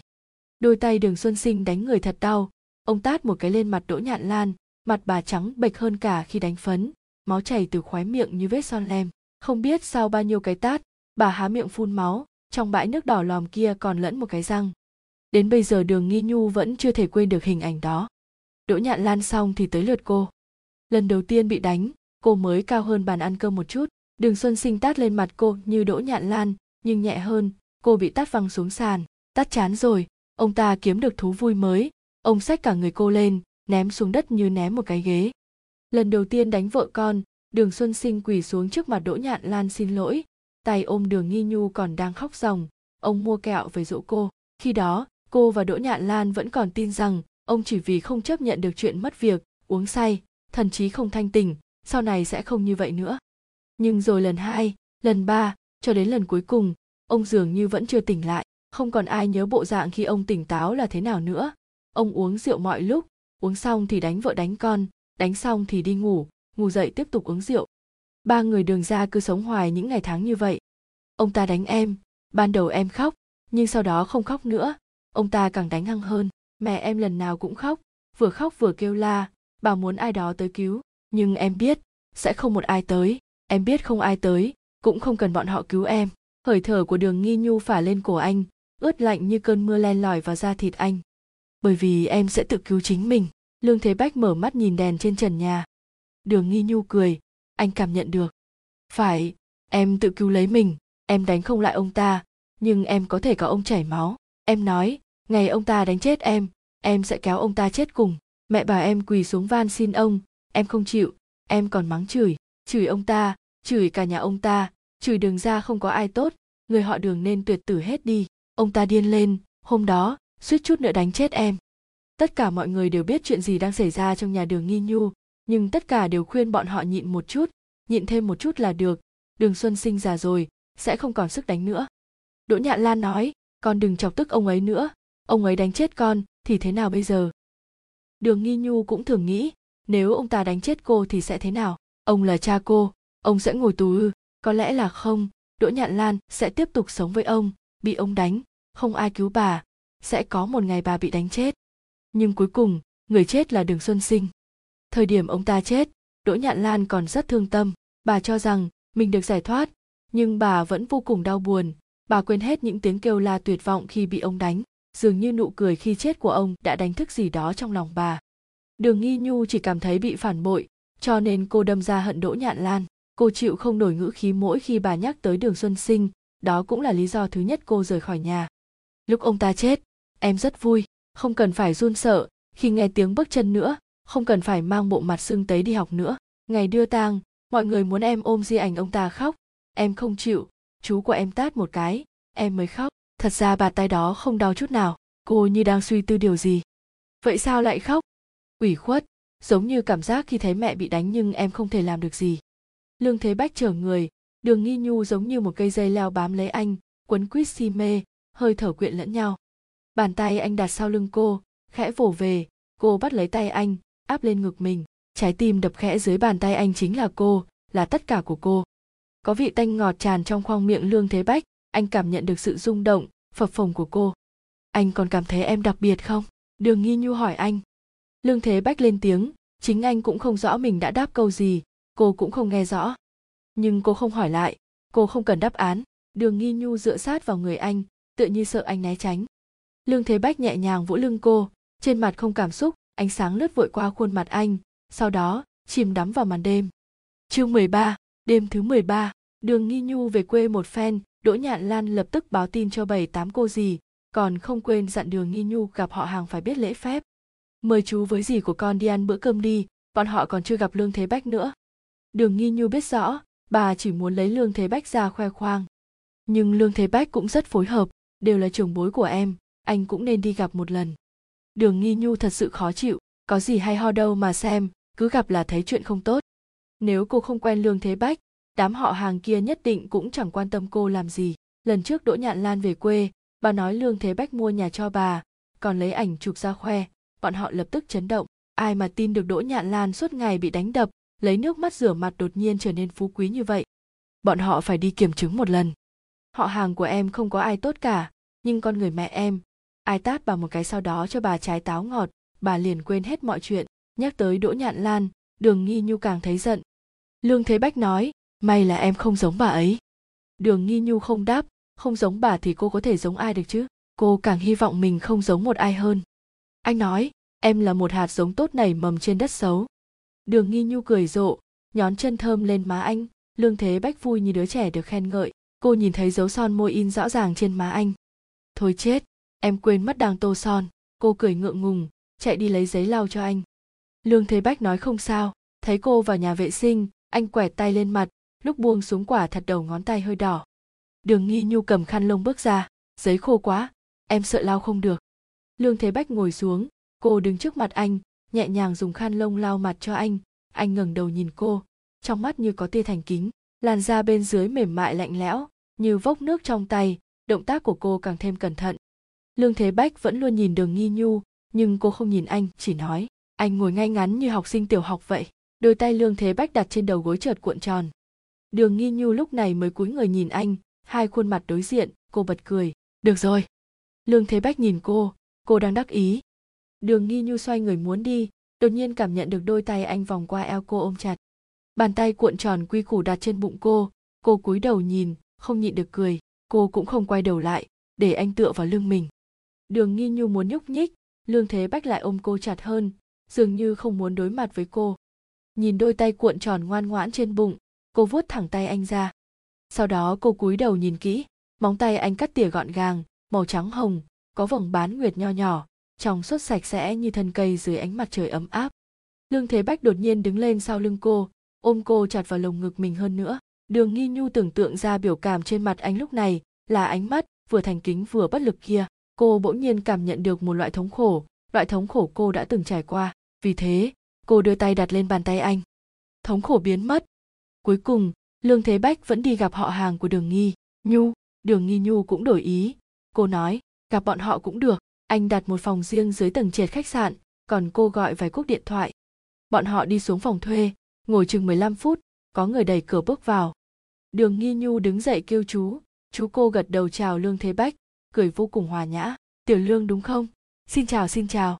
Chú ta vươn tay. Lương thế bách bắt lấy. Đường nghi nhu đã sớm ngồi xuống. Nhìn anh cười như muốn nói anh nhìn đi. Sau khi ngồi xuống, chú của đường nghi nhu vẫn luôn trò chuyện với lương thế bách. Thỉnh thoảng chen vào hai câu trách móc đường nghi nhu, rằng vì sao cô không mang anh về gặp chú sớm hơn. Đường nghi nhu nhàn nhạt đáp, anh ấy bận, chú cũng bận, hơn nữa cũng không nhất định phải gặp mặt, lười đi. Chú ta lập tức ngậm miệng lại quyết định không nói chuyện với đứa cháu gái hẹp hòi này nữa. Bản tính chả khác gì hồi trước. Bọn họ lại đợi thêm khoảng 15 phút nữa mới có người khác tiến vào. Đường nghi nhu lúc này không đứng lên nữa. Cô chỉ gọi một tiếng gì rồi thôi. Quả nhiên, người gì này cũng không quan tâm đường nghi nhu trở về làm gì. Dì ta nhìn chằm chằm lương thế bách, ánh mắt lợi hại đến mức muốn xuyên thủng qua lớp da của anh. Cậu mua nhà cho đỗ nhạn lan sao? Vừa ngồi xuống, dì ta đã không nhịn được mà hỏi. Lương thế bách hơi lúng túng, anh nhìn đường nghi nhu sau đó nói phải. Thật hiếu thảo, vẫn là nghi nhu có bản lĩnh, chúng ta lo lắng cho con bé cũng hơi thừa rồi. Một lời chua ngoét. Đường nghi nhu chỉ cười. Người chú nói, tiểu lương à về sau, nếu có thời gian thường xuyên về đây chơi đi. Từ bé đến lớn nghi nhu chịu không ít khổ. Cha con bé không nên thân, là đôi mắt chú nhìn con bé lớn lên. Chú ta chưa dứt lời, dì đường nghi nhu bên cạnh đã hử lạnh một tiếng, dám nói, anh trai gì ta không nên thân ngay tại đây cho dù đường xuân sinh thật sự tệ bạc thì cũng không đến lượt chú ta lên tiếng. Người chú ngượng ngùng cười hai tiếng, nuốt xuống câu định nói. Đường nghi nhu cười nhạo, tính tình chú ta quả thật giống hệt đỗ nhạn lan, đúng là anh em ruột thịt. Sau đó cô lạnh mặt nhìn dì mình, dì ta từ nhỏ đến lớn vẫn không hề thay đổi, vẫn lưu manh như cũ. Trước kia dì ta thường gây chuyện với đỗ nhạn lan bằng cách đồn đãi lung tung à ta không chọc giận anh trai tôi, thì làm sao bị đánh được. Sau đó đỗ nhạn lan mách mẹ chồng về chuyện đường xuân sinh đánh mình dì ta đứng một bên sen vào tới đây phản nàn cái gì? Có bản lĩnh thì cuốn gói cút đi. Bị đánh ra như vậy, còn không chịu rời đi. Con điếm rẻ mạt này. Thời điểm đường xuân sinh chết dì ta còn làm trò tát đỗ nhạn lan một cái trước mặt mọi người. Là tại mày. Mày là đồ sao chổi khắc chết anh trai tao. Lúc ấy, đường nghi nhu đập vỡ di ảnh, chạy qua đó vung tay muốn đánh trả dì ta. Cuối cùng dì ta bị người khác kéo đi, nhưng cũng không quên gào sống gào chết rằng, anh trai dì ta chết oan đường nghi nhu không biết gì của cô có còn nhớ rõ những chuyện này không? Nếu nhớ rõ, sao vẫn còn mặt mũi mà vác tới đây? Hay là, gì? ta cho rằng cô đã quên? Nghe nói lần trước về quê đỗ nhạn lan chủ động đi tìm gì ta, đường nghi nhu cũng không hiểu rốt cuộc mẹ mình nghĩ gì trong đầu. Từ góc độ nào đó mà nói, cả hai người phụ nữ có quan hệ máu mủ ruột thịt với đường nghi nhu đều khiến cô chán ghét. Nghi nhu rất giống cha con bé, cha con bé lúc còn trẻ rất tốt, lại thông minh là người có tiền đồ nhất trong nhà bọn gì. đường nghi nhu lấy lại tinh thần, nghe thấy gì ta nói với lương thế bách như thế, cô bật thốt, có tiền đồ làm kẻ nát rượu nhất à? Hay là tiền đồ bạo hành vợ? Cô nói xong, sắc mặt gì ta lập tức thay đổi. Nghi nhu, sao lại nói chuyện này? Chú cô lên tiếng. Đường nghi nhu cúi đầu cười, tôi nói lời thật, mà lời thật thì không dễ nghe. Người gì chừng mắt nhìn cô? Đường nghi nhu hơi ngạc nhiên, sao gì ta còn chưa bước tới đánh cô nữa? Xem ra cuộc sống của dì cô cũng không tốt đẹp gì cho cam. Đường nghi nhu thương hại nhìn dì ta. Cô bưng ly nước lên uống một hớp rồi nói, thật ra hôm nay tôi ở đây vì mẹ tôi nằng nặc bảo tôi đến gặp hai người. Người cũng đã gặp. Chuyện muốn hỏi cũng đã hỏi xong, nên biết điểm dừng đi. Giống như trước kia vậy, đừng gặp nhau làm gì. Hai người lớn tuổi rồi nên trí nhớ có lẽ không tốt lắm. Nhưng tôi thì chưa từng quên. Phòng này chúng tôi đã thanh toán rồi. Hai người cứ từ từ ăn. Nói xong, cô kéo lương thế bách rời đi mặc kệ sắc mặt hai vị trưởng bối, sau lưng khó coi thế nào. Bọn họ trở về khách sạn, đường nghi nhu cũng thôi cười, cảm giác vui sướng khi trả thù cũng chỉ chốc lát như thế. Cô luôn cho rằng, những người đó nên cách cô càng xa càng tốt. Nếu không nhìn mặt, cô còn chẳng bao giờ có ý định trả thù bọn họ. Mẹ em thế nào cũng gọi điện tới cho xem. Cô thở dài, lương thế bách nói, mẹ em gọi thì cứ đưa cho anh, đừng sợ. Đường nghi nhu tựa đầu lên vai anh, khẽ nói cảm ơn. Anh cười đáp, không có gì không bao lâu, đỗ nhạn lan quả thật gọi điện tới. Lương thế bách nhận máy. Bà không dám nói gì nhiều với anh nên chỉ đôi ba câu rồi cúp. Đường nghi nhu chỉ chờ anh cúp điện thoại. Em muốn về, chúng ta trở về được không? Lương thế bách hơi nhíu mày. Cô biết anh chưa thỏa mãn, nhưng cuối cùng anh vẫn nói, được, ta về thôi. Anh đặt vé về trong đêm hôm đó, vốn dĩ định đi luôn. Anh chợt nhớ ra cuốn album nhà họ đường còn trong ngăn tủ khách sạn. Anh nói, đem về luôn cũng được, để ở chỗ mẹ em ấy nhưng đường nghi nhu không chịu, nhất quyết trả về chỗ cũ. Cũng may khách sạn cách nhà đỗ nhạn lan dưới quê cũng không xa, bọn họ xách theo cả vali, gọi taxi qua đó. Vali cũng không có gì nhiều, trả album về rồi trực tiếp ra sân bay luôn. Bọn họ bước vào, thấy một người ngồi trước cửa, là một bà lão. Nhìn thấy đường nghi nhu, bà ta bật dậy, động tác lưu loát như có thế lực nào chống đỡ. Không đợi bọn họ phản ứng lại, bà lão đã xông tới hùng hăng tát lên mặt đường nghi nhu. Chưa xong đôi tay như vuốt ưng của bà ta còn túm tóc cô, kéo giật mạnh bạo, mà cô giống như bị dọa ngốc, không tránh cũng chẳng né. Lương thế bách che chắn trước người cô, bà ta cũng không quan tâm, oán hận muốn đánh luôn cả anh. Lương thế bách đang cố gắng hiểu rõ tình hình, anh cũng không thể đánh bà lại được, chỉ có thể chặn bàn tay đang đánh tới của bà ta. Ngón tay bà như muốn móc mắt đường nghi nhu ra, anh vừa bảo hộ cô, vừa đẩy bà ta ra, vừa cao giọng hỏi, bà là ai? Bình tĩnh lại một chút, nếu không tôi sẽ báo cảnh sát mặt đường nghi nhu đau đến đỏ rát, da đầu tê dại, như rách toạc, nhưng nghe thấy câu bình tĩnh lại một chút của lương thế bách, cô vẫn không nhịn được muốn cười. Anh quả thật không biết mắng chửi người, thật sự anh không nói gì được ngoài câu đó sao? Đường nghi nhu vuốt lại mái tóc bù xù, kêu một tiếng bà nội. Lương thế bách ngây người, cô nhẹ đẩy anh sang một bên, chính mình đối mặt với bà ta. Bà lão dừng lại, nhìn cô chằm chằm, không ngừng thở dốc. Đường nghi nhu hơi mỉm cười cha tôi thân thủ mạnh mẽ như vậy hẳn là được di truyền từ bà. Đã chừng này tuổi rồi mà đánh vẫn còn đau như vậy, quả là gừng càng già càng cay. Ánh mắt bà ta hận không thể cắn chết cô, bà mắng chửi, mày còn dám về, mày còn dám về.